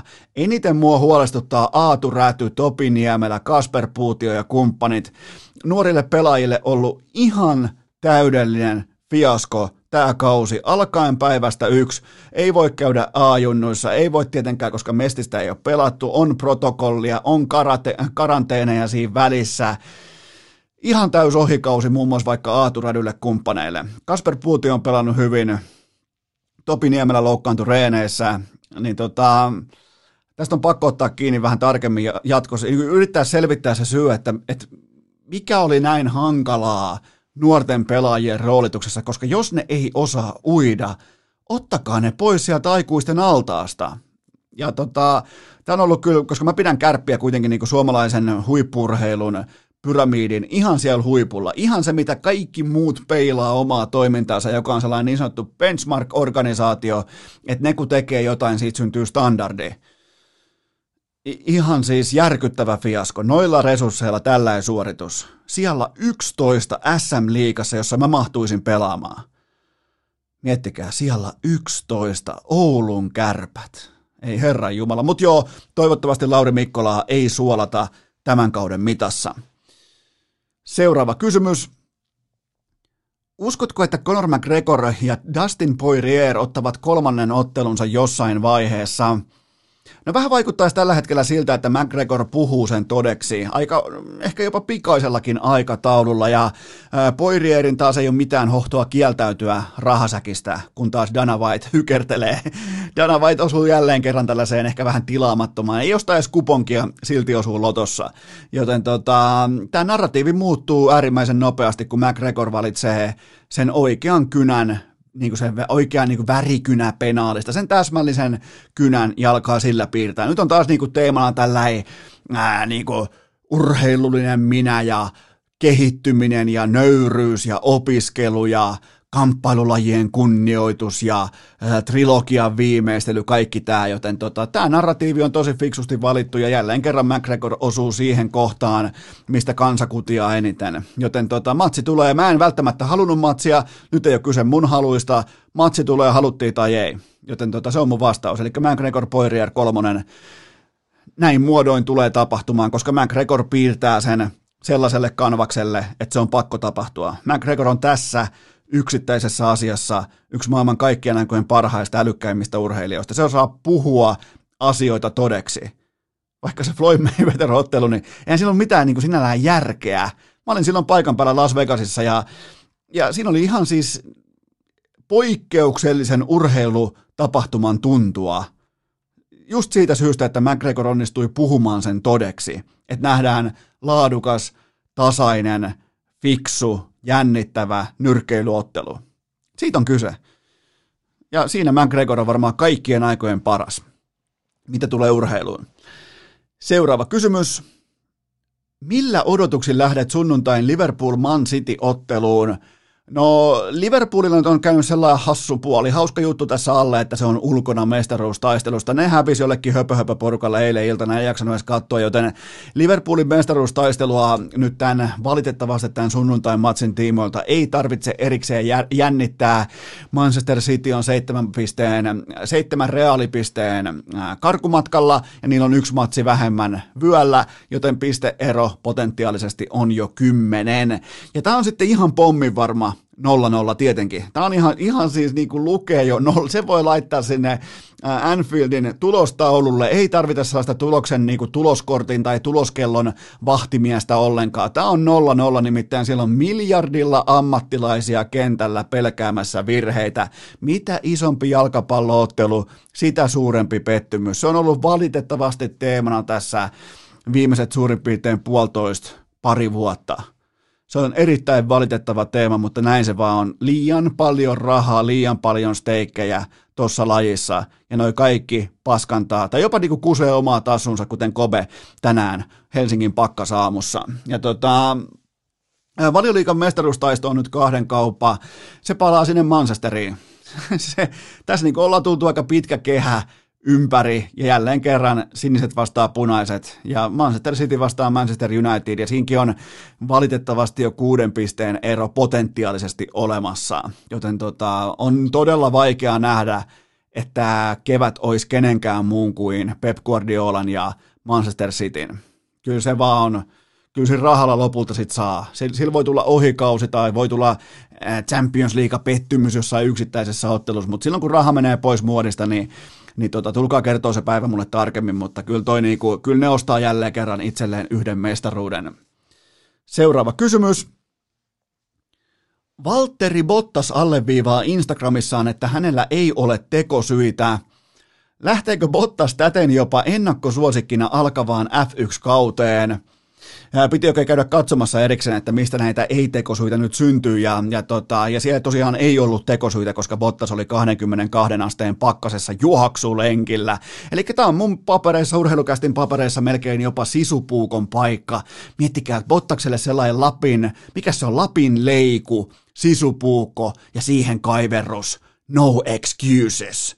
Jumalauta, siinä olisi Bottakselle tällaiset niin kuin hieman, miettikää lähti juoksemaan Miljoonia tilillä lähtee juoksemaan 22 asteen pakkasessa, koska kuten sanottua, hänellä ei ole tekosyitä. Eli Bottas on 31-vuotias, nyt oikein kun lähtee oikein pohtimaan, lähtee perkaamaan yrittää asettaa itseään 31-vuotiaaksi ja, ja se ei ole koskaan voittanut mitään. Niin mä katselen, mun täytyy myöntää, että mä itse katselen hieman vanhempana tätä Bottaksen tällaista niinku, vähän joutuu olemaan syrjäkareen sen tiimoilta, että miten aikamies on kuin joku vasta rakastunut teini sosiaalisessa mediassa. Sama aikaa, kun koko F1-business perustuu tiettyyn niin kulmahampaaseen alfakulttuuriin siihen, että sysätään kaikki kyynärpäät taktiikalla, kovat voittaa, pehmeät ei pärjää, niin sitten meillä on tämä Valtteri Softas, joka vetelee tuo pitkin jotain saanatunturia moottorikelkalla. Eli Bottas on jättimäisen lajin miljonääriä, se on suomalaisen mittakaavan supertähti ja ihan kuin käyttäytyy kuin joku niinku alennuskoodeilla marinoitu blokkaaja. S- siitä mä en saa kiinni. Et ollaanko, nyt, ollaanko nyt ammattivalokuvaajia, ollaanko retkeilijöitä, ollaanko Lapin matkailuoppaita vai ollaanko jumalauta F1-kuskeja? Ollaanko, kuulutaanko siihen top neloseen, vitoseen, mistä pitäisi löytää verrattain vaativan lajin maailmanmestari? Se on, se on se kysymys, mihin, mihin mulle, eikä mä voi väittää, että mä ymmärtäisin autolla ajamisesta yhtään mitään, mitä tulee vaikka formulaan tai edes normaalia autoa, mutta, mutta emme meitä niinku, tää, on jotain kyllä niinku, tää on niin, tää, jotenkin niinku niin softia tää meininki. Mä en, mitä, mitä sitten, kun tämä niinku ensihuuma on ohi ja kädestäpito vaihe, kun vaihtuu, tiedätkö, kun on likainen kattila asti ja sitten kun on ollut yhdessä 5, 6 vuotta, 8 vuotta, 10 vuotta, niin, niin miltähän tämä näyttää sitten tämä kaikki, kun joka tilanteessa pitää olla perkele pusuemoja ja sydänemoja ja ollaan luontovalokuvaajia ja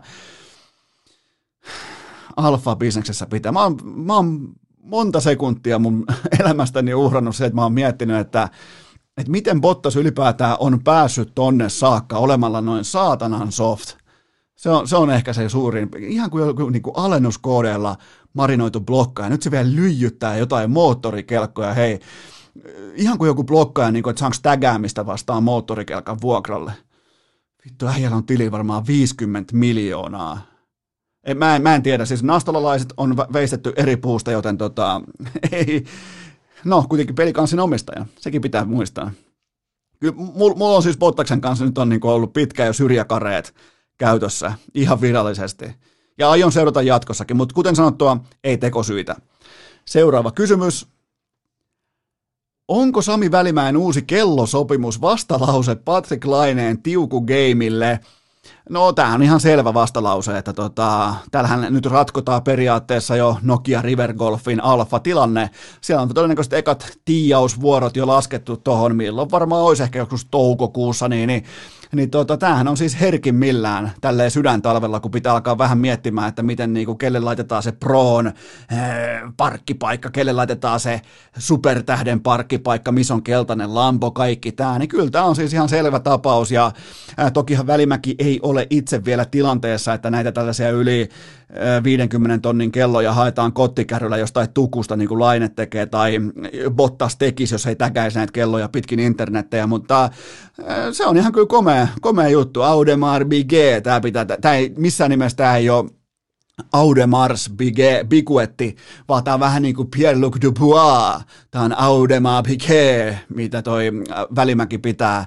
pitää nyt käte, kä, kädessään. Ja miettikää hieno promokuva, missä on Audemars Piguet kädessä. Ja samalla myös vyö esillä housuista, ihan kuin aikoinaan nuoret, tiedätkö, teinit ekalla ensimmäisillä kesätyön rahoillaan aikoinaan jossain saatanan äh, Tampereella tai Lahdessa ne osti kutsin vyön ja ne laittoi sen hupparinkin vääntää sinne sisään, että näkyy, että on kutsin vyö käyty ostamassa, joten tota, ja si, siinä on mun analyysi tästä Sami Välimäen kellotilanteesta. On kyllä vaan, kävin nimittäin katsomassa näitä kelloja ja täytyy, täytyy tota, todeta, että en kuulu kohderyhmään.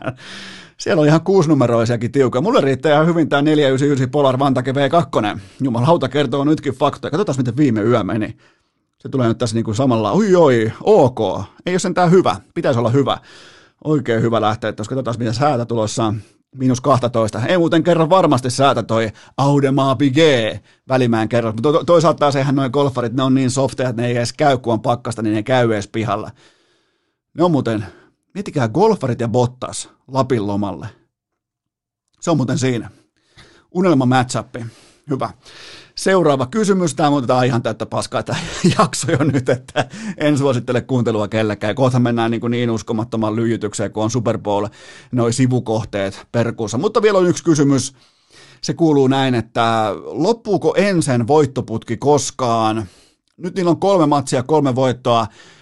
Dyssa pelaaja, uusi hankinta, alkaa olla kohta jo liian hyvä. Hänestä on nimittäin tullut nopeasti tuon joukkueen tärkein frägääjä, ja kaikkihan tietää sen, mitä ensin tapahtuu, jos joku pelaaja on joukkueen sekä kasvot että tärkein yksilö. Kaikkihan tietää, mitä silloin tapahtuu, mutta Spinks puolestaan vaikuttaa tyhjältä arvalta, eli jos on muuttamassa Suomeen asumaan, niin tuskin kannattaa edes purkaa matkalaukkuja. Tämä on, Spinks ei tuonut mitään lisäarvoa tuohon porukkaan, kun taas Doto etsii itseään ja Allu on omalla, suurin piirtein omalla tasolla, joten tota, äh, kolme matsia, kolme voittoa, mä liikun posin kautta, mä en edes kerro, ketä vastaan ne on pelannut. Mä en edes mainitse niitä porukoita, ketä vastaan ne on pelannut, joten tota, ense toistaiseksi voittamaton ja ei kaadu ikinä. Vastaus on se, että ei kaadu ikinä. Ellei ehkä silloin, jos Dys alkaa ottaa liikaa frageja, nimenomaan Allulle, Allu, nyt ei mennä sinnekään. Ei, ei, sinne ei mennä myöskään. Joten tota, ensi kolme matsia, kolme voittoa ja etenee playereihin tuossa turnauksessa, mi- mihin liittyy lumi jotenkin. Miten se olikaan? Sweet Snow Sweet. Snow Sweet Snow. En mä tiedä. Pitää varmaan ostaa tuolla Audemaan Pikeen kello ja muuttaa Saanan tunturille Lynxin moottorikelkoilla, niin johon lähtee. Mutta en se, en se back-asteikolla yhdestä viiteen, ehkä ensin back numero voisi olla kolmonen tässä kohdin. Eli otetaan nyt vielä toistaiseksi kuitenkin, että sieltä tulee ensimmäinen sellainen joukkue vastaan, jonka mäkin tunnistan. Niitä, ne suurin piirtein ne joukkueet rajautuu sinne top 30 maailmassa, joten otetaan sitä päivää, sen jälkeen tehdään arvioita, mutta Dysa on ehdottomasti real deal, Spinks, Fiasko, Doto, Heikko, Allu, Vahva, näillä mennään, pidetään pieni tauko ja mennään eteenpäin. Urheilukääst! Hintalaatusuhteeltaan vähintäänkin kohtalainen. Tähän välikköön nyt sitten kaikki kummikuuntelijat äärimmäisen tarkkana myös siellä Tornion ammattikoulun pihalla, koska mulla on teille kaupallinen tiedote ja suoraan sanottuna mulla on teille kaikille töitä. Nimittäin tämän kaupallisen tiedotteen tarjoaa Nordic Sales Crew, ja etenkin te torniolaiset, siitä on lyhyt matka Ouluun, mä oon itse ajanut sen, menkää töihin, lopettakaa se Puljujärvi-viestien lähettäminen sieltä, tiedätkö, pitkin ATK-luokkaa, ei muuta kuin töihin Ouluun, nimittäin koko Suomen alueella, nyt kaikki tarkkana, Nordic Sales Crew, eli NSC etsii kesätyöntekijöitä, mä syötän sulle nyt suoraa lapaa, älä missaa, älä hapuile. Jos et sä ole vielä päättänyt, että no, pitäisikö hakea kesätöitä tai oisko hakea kesätöitä tai oisko jotain kivoja lennonjohtajan tai toimitusjohtajan paikkoja, mä voin paljastaa, ei ole. Kesätöihin mennään, hihnalle laitetaan toistoja sisään, opitaan, kouluttaudutaan, kerätään sitä kokemusta, millä joskus voidaan sitten olla positiossa, missä määritellään oma palkka tai tehtävä. Joten Helsinki, mutta erityisesti Tampere ja Oulu. Todella tarkkaan laittakaa viestiä, laittakaa WhatsApp-ryhmiin, laittakaa kaveriporukoihin, puhukaa lätkäjoukkueen, futisjoukkueen, korisjoukkueen pukkarissa, että nyt on töitä tarjolla. Helsinki, Tampere, Oulu, kaikki vahvuudet, Nordic Crewn vahvuudet kesätöihin, palkkaus, työhyvinvointi ja lähestulkoon varma läpimeno, kun olet ajoissa, eli juuri nyt liikenteessä. Kohta on paikat täytetty ja sen jälkeen ihmetellään, että no mihinkä ne nyt taas meni. No meni siihen, kun muut oli aktiivisia, sille viedään laadukkaat kesätyöpaikat pois. Joten tota, mun mielestä suurin vahvuus NSCllä on se, että siellä on jatkuva myyntikoulutus. Mun mielestä myynti on kaiken A ja O. Varsinkin kun maailman tilanne on hyvin ailahteleva, hyvin erikoinen, ne ketkä osaa myydä vielä kerran, ne, jotka osaa myydä, niiden value nousee. Nousee, nousee, nousee. Ja se ei ole feikki valueta, se ei ole mikään GameStop, vaan se on oikeaa valueta, jos sä osaat myydä. Eli menkääs vaipaamaan ylös meikäläisen Instagramista tänään. Siellä on lisätietoja, hakekaa töitä, Helsinki, Tampere, Oulu, jopa Tornio. Menkää töihin, tulkaa pois sieltä ammattikoulun pihalta. Teet on nähty, teidän Puljärvi pelaa OK kiekko, alkaa OK sen kanssa. Hakekaa töitä, menkää töihin, kesätöitä, ne on nyt jaossa. Niitä ei välttämättä ole enää kohta jaossa. Nordic Sales Crew, kesätöihin, kaikki te. Tampere, Oulu, Helsinki, meikäläisen Instagramista lisäinfo, kaikki töihin, Nordic Sales Crew. Urheilukääst! Haaveena Miro Heiskasen liuku, pullukka kympin pohkeet ja Aleksi B. tukka. Lieneepähän paikallaan ihan avoimesti myöntää, että täällä on molemmin puolin mikrofonia juuri nyt orastavaa haikeutta ilmassa, ellet ole pullukka kymppi, koska tämä segmentti tässä on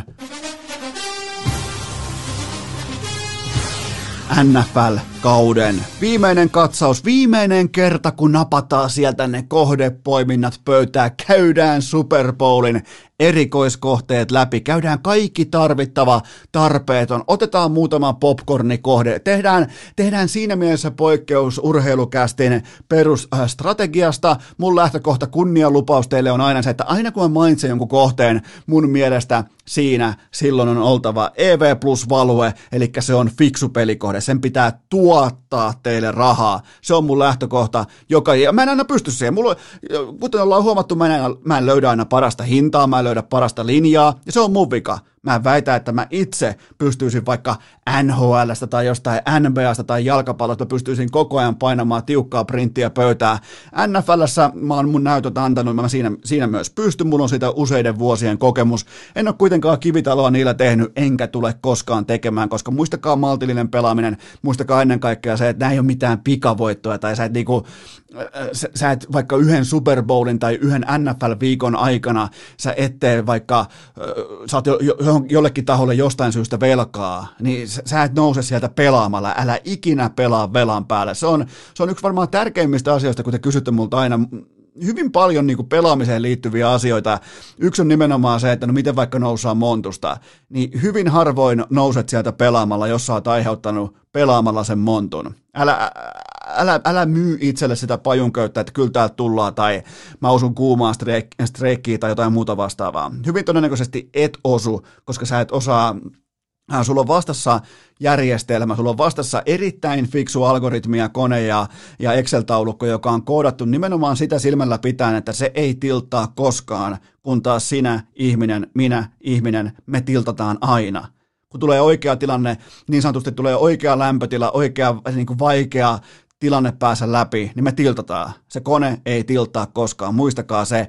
Ja toinen on se, että kysytte muuten tätä todella paljon, niin heitetään siihen ihan niin kuin yleinen vastaus, että ei tarvi joka päivä sama asiaa käydä läpi tuolla tota inboxissa, mutta te hyvin monesti lähetätte mulle jonkun puoliuskomattoman vedonlyöntikupongin ja siinä on sitten viimeinen kohde auki. Ja se matsi on kohta alkamassa vaikka kahden tunnin kuluttua ja te kysytte multa, että pitäisiköhän safetata Pitäisiköhän niin, kuin niin sanotusti ottaa cash tai lyödä safety-lyönti tuohon kylkeen tai jotain muuta vastaavaa, niin mä vastaan nyt teille kaikille rakkaat kullannuput samaan hengenvetoon, että koskaan ei safetata ikinä. Muistakaa, että silloin kun se peliyhtiö tarjoaa cash tarjoaa, tarjoaa safety-mahdollisuutta, niin muistakaa nyt Herran Jumala se, että sille on syynsä se peliyhtiö on tekemässä, ei ne ole mitään hyvän tekeväisyyttä äh, tekemässä siellä, tai niin kuin, että hei, ottakaa tosta rahaa, että hieno suoritus. Ei, ei, ei. Ne yrittää tienata rahaa sun tyhmyydellä, sun hetkellisellä hurmalla siitä, että uu, nyt tulisi 400 euroa, jos painan cash outtia. Ikinä ei seiftata. Jos saat aamulla jotain mieltä jostain ottelusta, niin älä vaiha sun rotsia.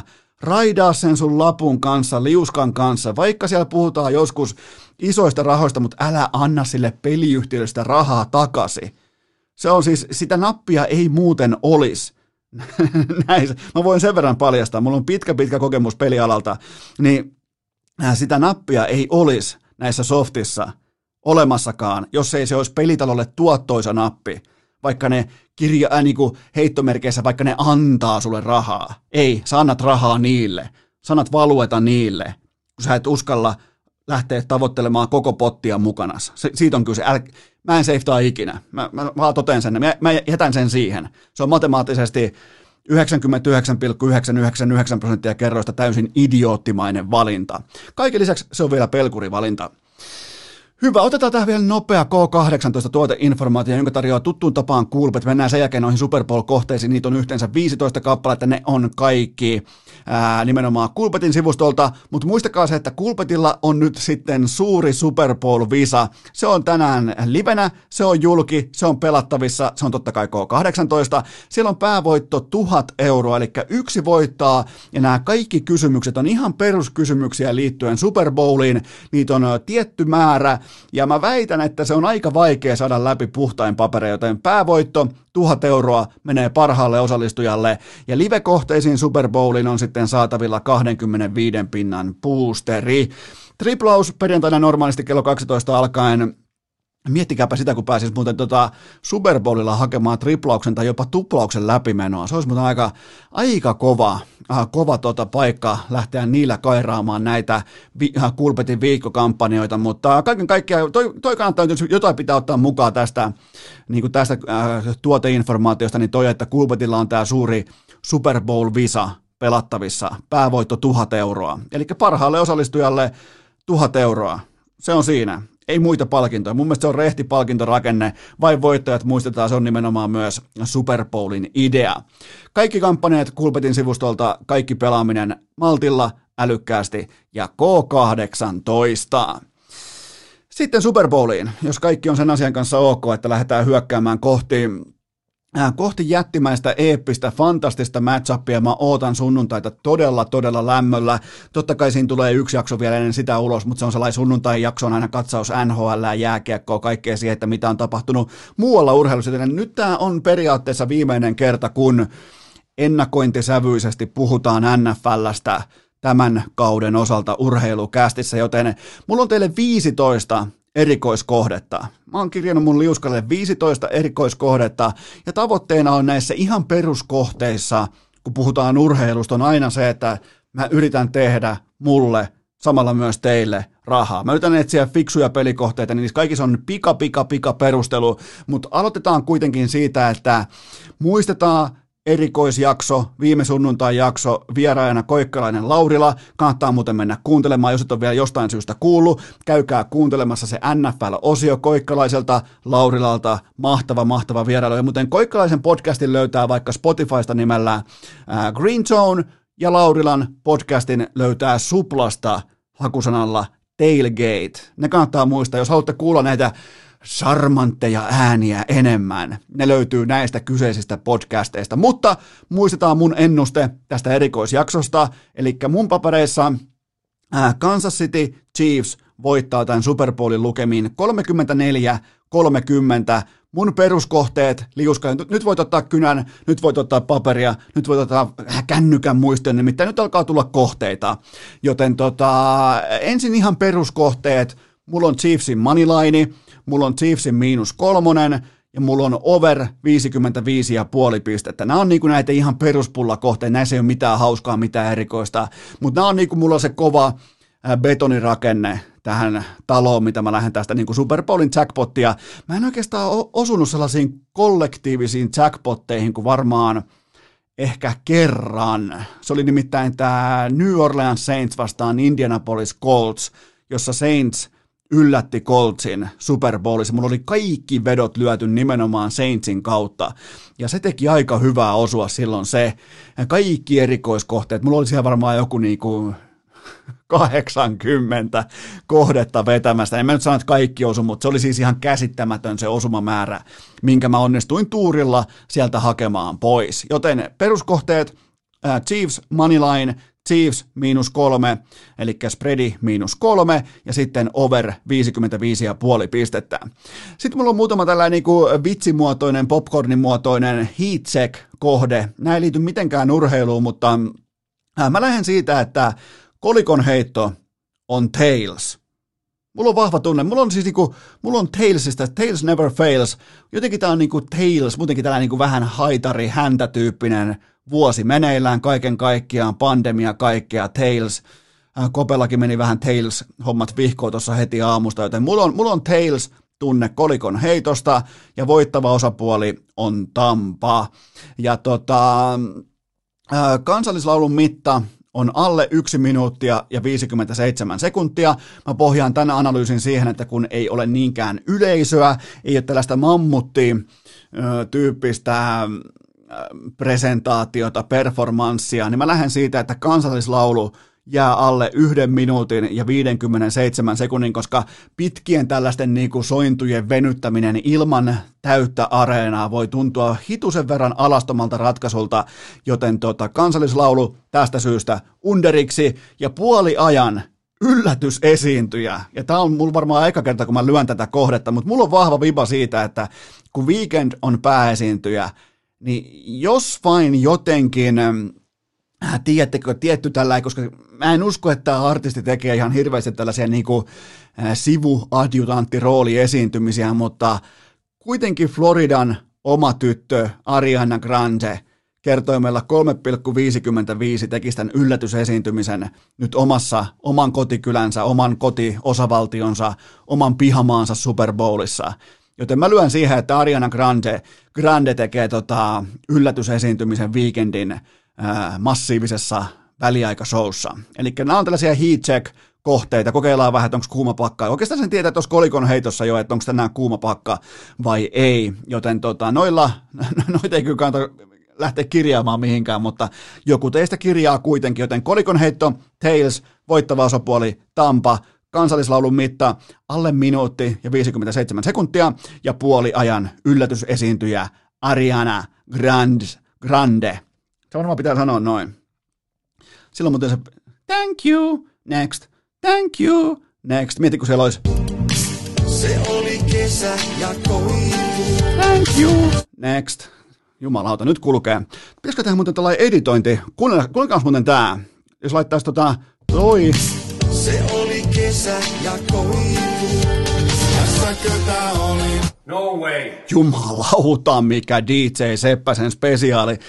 Juu, okei. Okay. No mennään sitten niihin, mä lupasin teille, että tämä on huono jakso, ja tämä, tämä niin oikeasti tämä kantaa oman viittansa tällä hetkellä, mutta äh, mennään niihin erikoisempiin Super Bowl-kohteisiin, pysytään itse urheilussa. Nyt on hassuteltu, nyt on ollut tällaisia niin kuin, popcornikohteita, nämä on kaikki ihan aitoa oikeaa urheilua, ja nämä olisi nämä kohteet ihan täydellisessä unelmamaailmassa, nämä olisi tasabuukkeja, ja tällaisia over-under kyllä ei kohteita, mutta jotkut näistä on totta kai kallellaan suuntaan tai toiseen, mutta lähtökohta on se, että nämä olisi enemmän tai vähemmän tasabuukkeja, joten tota, näitä on yhteensä 15 kappaletta, eikä tässä missään ole tietenkään yhtään mitään järjen hiventäkään, mutta mä tykkään tehdä vähän isompia mattoja aina Super Bowliin, joten se sallittakoon, ja näihin kaikkiin löytyy myös pienimuotoinen perustelu. Jälleen kerran kynä ja paperia esille, kaikki pelaaminen totta kai K18, ja nämä kaikki kohteet on poimittu Kurbetiltä. Säkitysten määrä yhteensä yli kolme ja puoli kappaletta.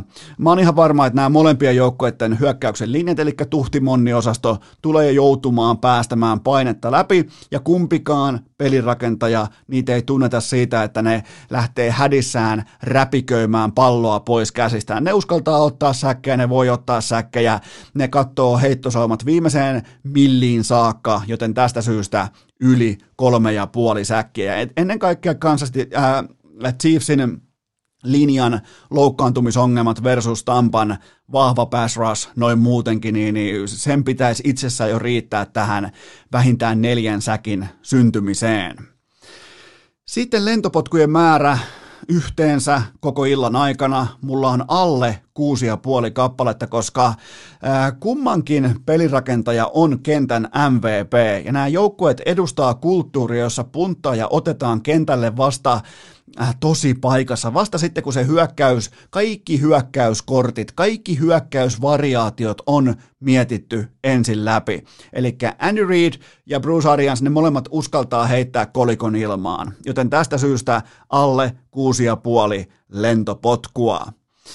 Sitten on hyvin tällainen pikantti kohde, onnistunut potkumaali ykkösjaksolla, eli avausjakso, ensimmäinen 15 minuuttia ottelusta, tuleeko onnistunut potkumaali? Mun vastaus on, että ei tule, koska kumpikaan näistä joukkueista ei suhtaudu tähän peliin klassisesti, että okei, hei, eka drive on tärkeää saada vaan niin sinne 30 haminoille, että siitä varmat kolme pinnaa, bla bla bla, ei mitään tällaista. Molemmat hyökkää kurkkuun saman tien, joten tota, mä lähden siitä, että ei nähdä onnistunutta potkumaalia ensimmäisellä jaksolla.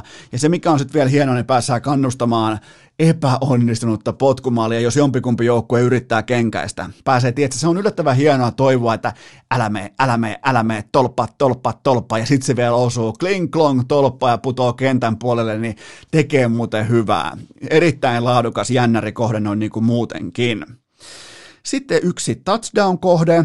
Tämä pelaaja tekee onnistuneen touchdownin tavalla tai toisella Leonard Fournette. Kerroin on 2,2 ja se on mun mielestä aika hieno hintalappu, koska jos Tampa pääsee siihen viiden yardin suurin piirtein iskuetäisyydelle Chiefsin maalista, niin se on sitä, että pallo lyödään ison pojan rintaan, ison hauviksen kylkeen ja se viedään niin kuin lihanuijan omaisesti alueelle sisään, joten Leonard äh, Fournette, eli Play of Lenny, tekee touchdownin kertoimella 2,2. Sitten yksi vähän tällainen puolustuksen puolelta haettu Devin White taklausmäärä yli 9,5 taklausta. Mun mielestä on ihan no-brainer en näe skenaariota, jossa jäisi alle kymmenen taklauksen. Nimittäin hän tulee operoimaan tuossa Travis Kelsen sektorilla kentän keskisaumassa, ja pelkästään jo sen matchupin tai sen niinku keskisauman tyrehdyttämisen, niiden taklauksien määrän, hyvä, ettei pitäisi riittää jo tähän overiin, joten Devin White yli 9,5 taklausta. Sitten Tom Brady, heittojardit, yli 200, äh, yli 290 ja puoli jaardia. Mä oon ihan varma, että kun Bradylla on 12 päivää aikaa valmistautua Super Bowliin, se katsoo nauhaa, se katsoo nauhaa, se syö avokadon jäätelöä, se katsoo nauhaa, niin tota, mä oon ihan varma, että se löytää, se on mestari löytämään saumoja vastustajan puolustuksesta, jos silloin enemmän aikaa kuin normaalisti valmistautua peliin.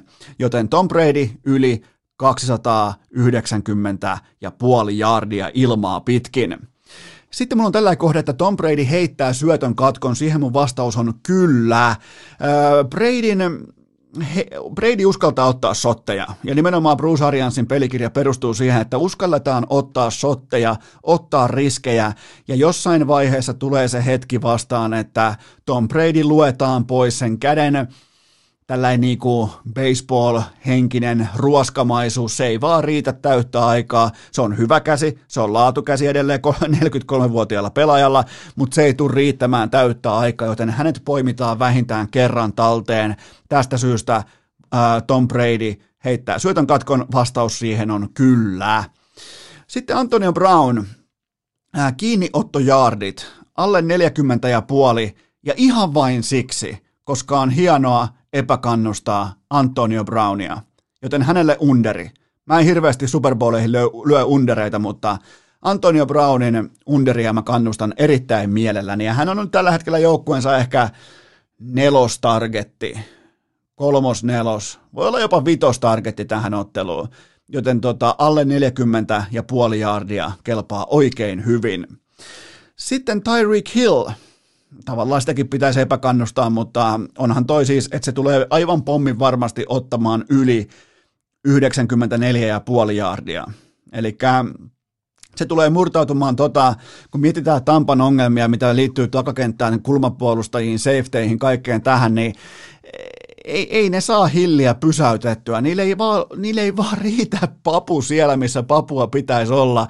Ja niillä on safety-ongelmat, niillä on repaleinen takakenttä, joten tai Rick Hill tulee murtautumaan ihan varmasti 2-3 kertaa vapaalle kentälle, joten siihen merkitään kiinni, äh, kiinniottojardeiksi yli 94,5 jardia.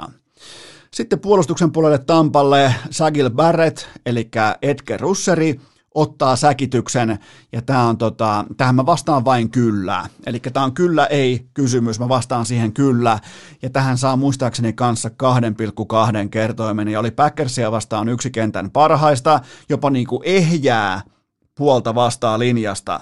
Nyt hänellä on rikkinäinen linjan puoli vastassa, joten tota, mä en siis näe ottelua sellaisessa formaatissaan, jossa Saguil Barrett ei ottaisi yhtään säkkiä.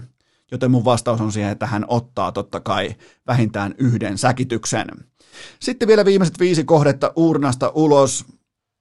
Chris Goodwin, Tampa Bay, Tampa Bay Buccaneersin laitahyökkääjä, hänen kiinniottomääränsä on yli viisi ja puoli kappaletta. Eli nyt ei mitata jardeja, mitataan kiinniottomäärää, ja mä, tota, mä lähden siitä, että hän ottaa vähintään kuusi palloa kiinni, koska tulee keräämään slotista löysät pois, vaikka ei välttämättä niinku perinteisessä hengessä lähde slotista, mutta tulee paljon käyttää hyväkseen kentän keskisaumaa, ja Brady, jos kuka, osaa edetä seitsemän jardia, kahdeksan jardia, kuusi jardia kerrallaan. Tästä syystä Chris Goodwin yli viisi ja puoli koppia. Sitten Tyreek Hill pisin heittopelin kiinniotto, yli 27,5 jardia. Muistakaa se, että Hill pelaa jonkin verran näitä niin sanottuja milliheittokuvioita, missä Patrick Mahomes työntää se pallon eteenpäin. No, se muistuttaa juoksupeliä, mutta ne on kaikki heittopelejä, joten tota, mä lähden siitä, että Tyreek Hill karkaa vähintään kerran tässä ottelussa ää, yli 27,5 jardia, ei kuulosta oikein yhtään miltään. Joten tota, jälleen kerran tullaan siihen, että siellä takakentällä on repaleisuutta, joten tämä, tämä over Hillin tiimoilta kelpaa oikein hyvin. Sitten McCall Hardman, pisin heittopelin kiinniotto, ja täh, tässä linja on 14,5 jardia, mä otan siihen yli 14 ja puoli jardia. Nimenomaan, että Hardman pisin heittopelin kiinniotto yl- ylittää tämän linjan, koska mun papereissa Hardman, koska nyt tullaan todella paljon niin kuin fokusoitumaan siihen, että mitä tekee Kelsey, mitä tekee Hill, niin Hardmanille tullaan pelaamaan tällä ehkä yksi, kaksi, kolme kuvaa sinne vähän syvemmälle. Ja edelleen tullaan tuohon takakenttään, että jos ei noi pelaa kuin Jeesukset, noi puolustuksen linja, linja tampalla, niiden takakenttä tulee olemaan aivan täysin kusessa. Tämä on siis tämä on pikajuoksujoukkue, joka niillä on vastassa. Joten tästä syystä McCall Hardman yli 14,5 jardia pisin kiinni otto. Sitten Scotty Miller, vähän niin kuin paikallinen Tampan ikioma McCall Hardman, pisin kiinni otto hänen kohdallaan on yli 13,5 jardia. Tullaan pelaamaan, vähän niin kuin Packersia vastaan, tullaan pelaamaan syvyyteen auki. Se on sitten eri asia, ottaa, saako palloa kiinni, onko heitto täydellinen ja kaikki nämä tekijät. Mutta mä lähden siitä, että hän tulee ottaa yhden yhden kopin, joka on vähintään 14 jardia pitkä. Mä, mä näen sen erittäin laadukkaana pelikohteena nimenomaan yhä isompaan rooliin nousevan Scotty Millerin kanssa. Ja sitten vielä viimeisenä äh, Chris Jones ottaa säkityksen, siihen mun vastaus on kyllä. Äh, tulee tarjoamaan siitä keskeltä painetta koko, koko, koko, koko, koko, koko Super Bowl-illan ja ja Brady osaa myös nyt 43-vuotiaana, oikeastaan osannut sen aina jo ihan sieltä äh, surullisen kuuluisasta Oakland-pelistä alkaen, niin, niin se osaa niin sanotusti antautua säkkiin. Se tietää, että milloin kannattaa astua säkkiin, milloin kannattaa niin kuin, kellahtaa Eli Manning henkisesti vaan maahan tai joku niin kuin, tota, Matt Ryan tyylisesti vaan kierähtää maahan ja toteaa, että okei, tämä downi meni tähän, mennään seuraavaan downia kohden, ei vammoja, ei loukkaantumisia, ei kovia hittejä, joten mä lähden siitä, että Chris Jones, erittäin laadukas linjapelaaja, ottaa vähintään yhden säkityksen. Joten nyt sulla pitäisi olla siellä sellainen 15 kohdetta piirrettynä, jos mä osaan laskea oikein, ja kyllähän mä osaan, joten jokainen sitten käy itse pohtimassa vielä, että missä kohteessa on järkeä, missä ei, missä on valueta, missä ei.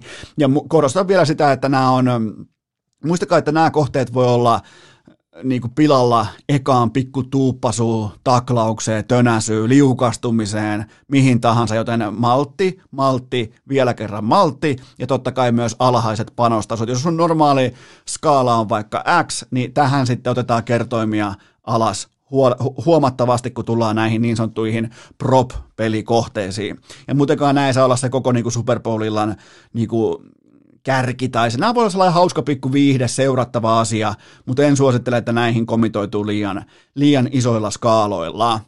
Mulla on muutama MVP-haku vielä pelirakentajien ulkopuolelta. Mulla oli tuossa jo NFL-erikoisjaksossa mulla oli Tyreek Hill. Hänen kertoimensa on 13, mulla on se tässä totta kai edelleen. Se on mun mielestä ihan selkeästi sellainen pelaaja, joka tulee olemaan todella, todella jotenkin niin kuin täysin pitelemätön tässä matchupissa, mutta mulla on myös kaksi muuta hakua nimenomaan jättikertoimien tiimoilta. Devin White kertoimella 56 voi ottaa sen 16 taklausta, kaksi säkkiä, kaksi forset fumbleja ja yhden interception ja palauttaa sen päätyy. Ja Tampa voittaessa siinä on MVP. Joten tota, ihan siis toi skenaario voisi melkein toteutua kerran 56. Siis se, että puolustuksen tärkein pelaaja tekee hurjia asioita joukkueensa voitossa. Eikö se kuulosta aika niin kuin luonnolliselta, että se pysäyttäisi Patrick Mahomesin?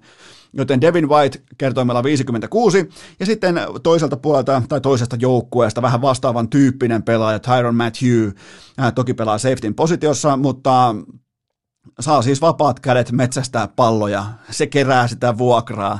Se on mun mielestä hieno lempinimi se Rent Collector, joten tota, ja hänen kertoimensa on 71. Joten Tyron Matthew, Devin White ja Tyreek Hill on mun tälleen niin kuin MVP-liuskoilla – mukana. Ja Tyron Matthewn perustelu on totta kai se, että hän on todella aktiivinen, aggressiivinen, lukemaan rohkeasti peliä, tekee myös paljon virheitä, tekee myös, hänen, hänen niin kuin positionsa myös vuotaa silloin tällöin, mutta sitten taas aina kun pallo on pelattavissa, pallo on vähän niin kuin ei kenenkään maalla, niin mä voin melkein luvata, että lähin pelaaja joka ikinen kerta jostain syystä on Honey Badger Tyron Matthew, joten tota, tästä syystä toi kerroin 71 menee mulla jatkoon.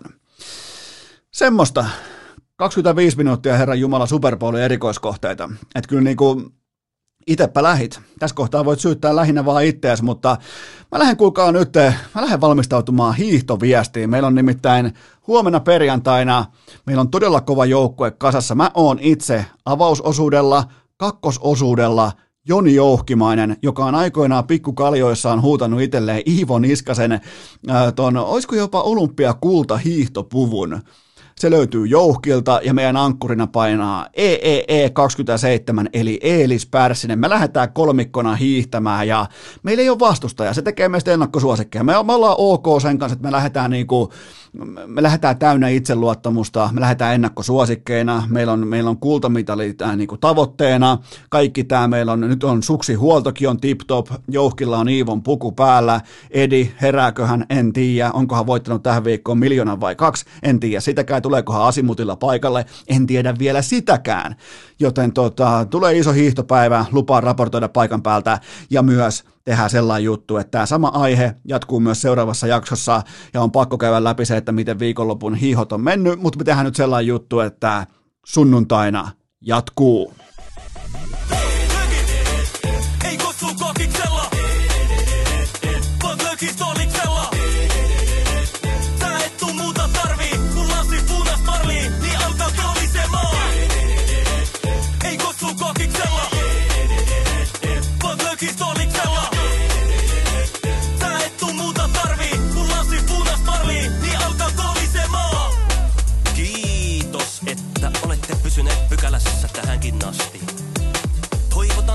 kaikki tervetulleeksi myös jatkossa.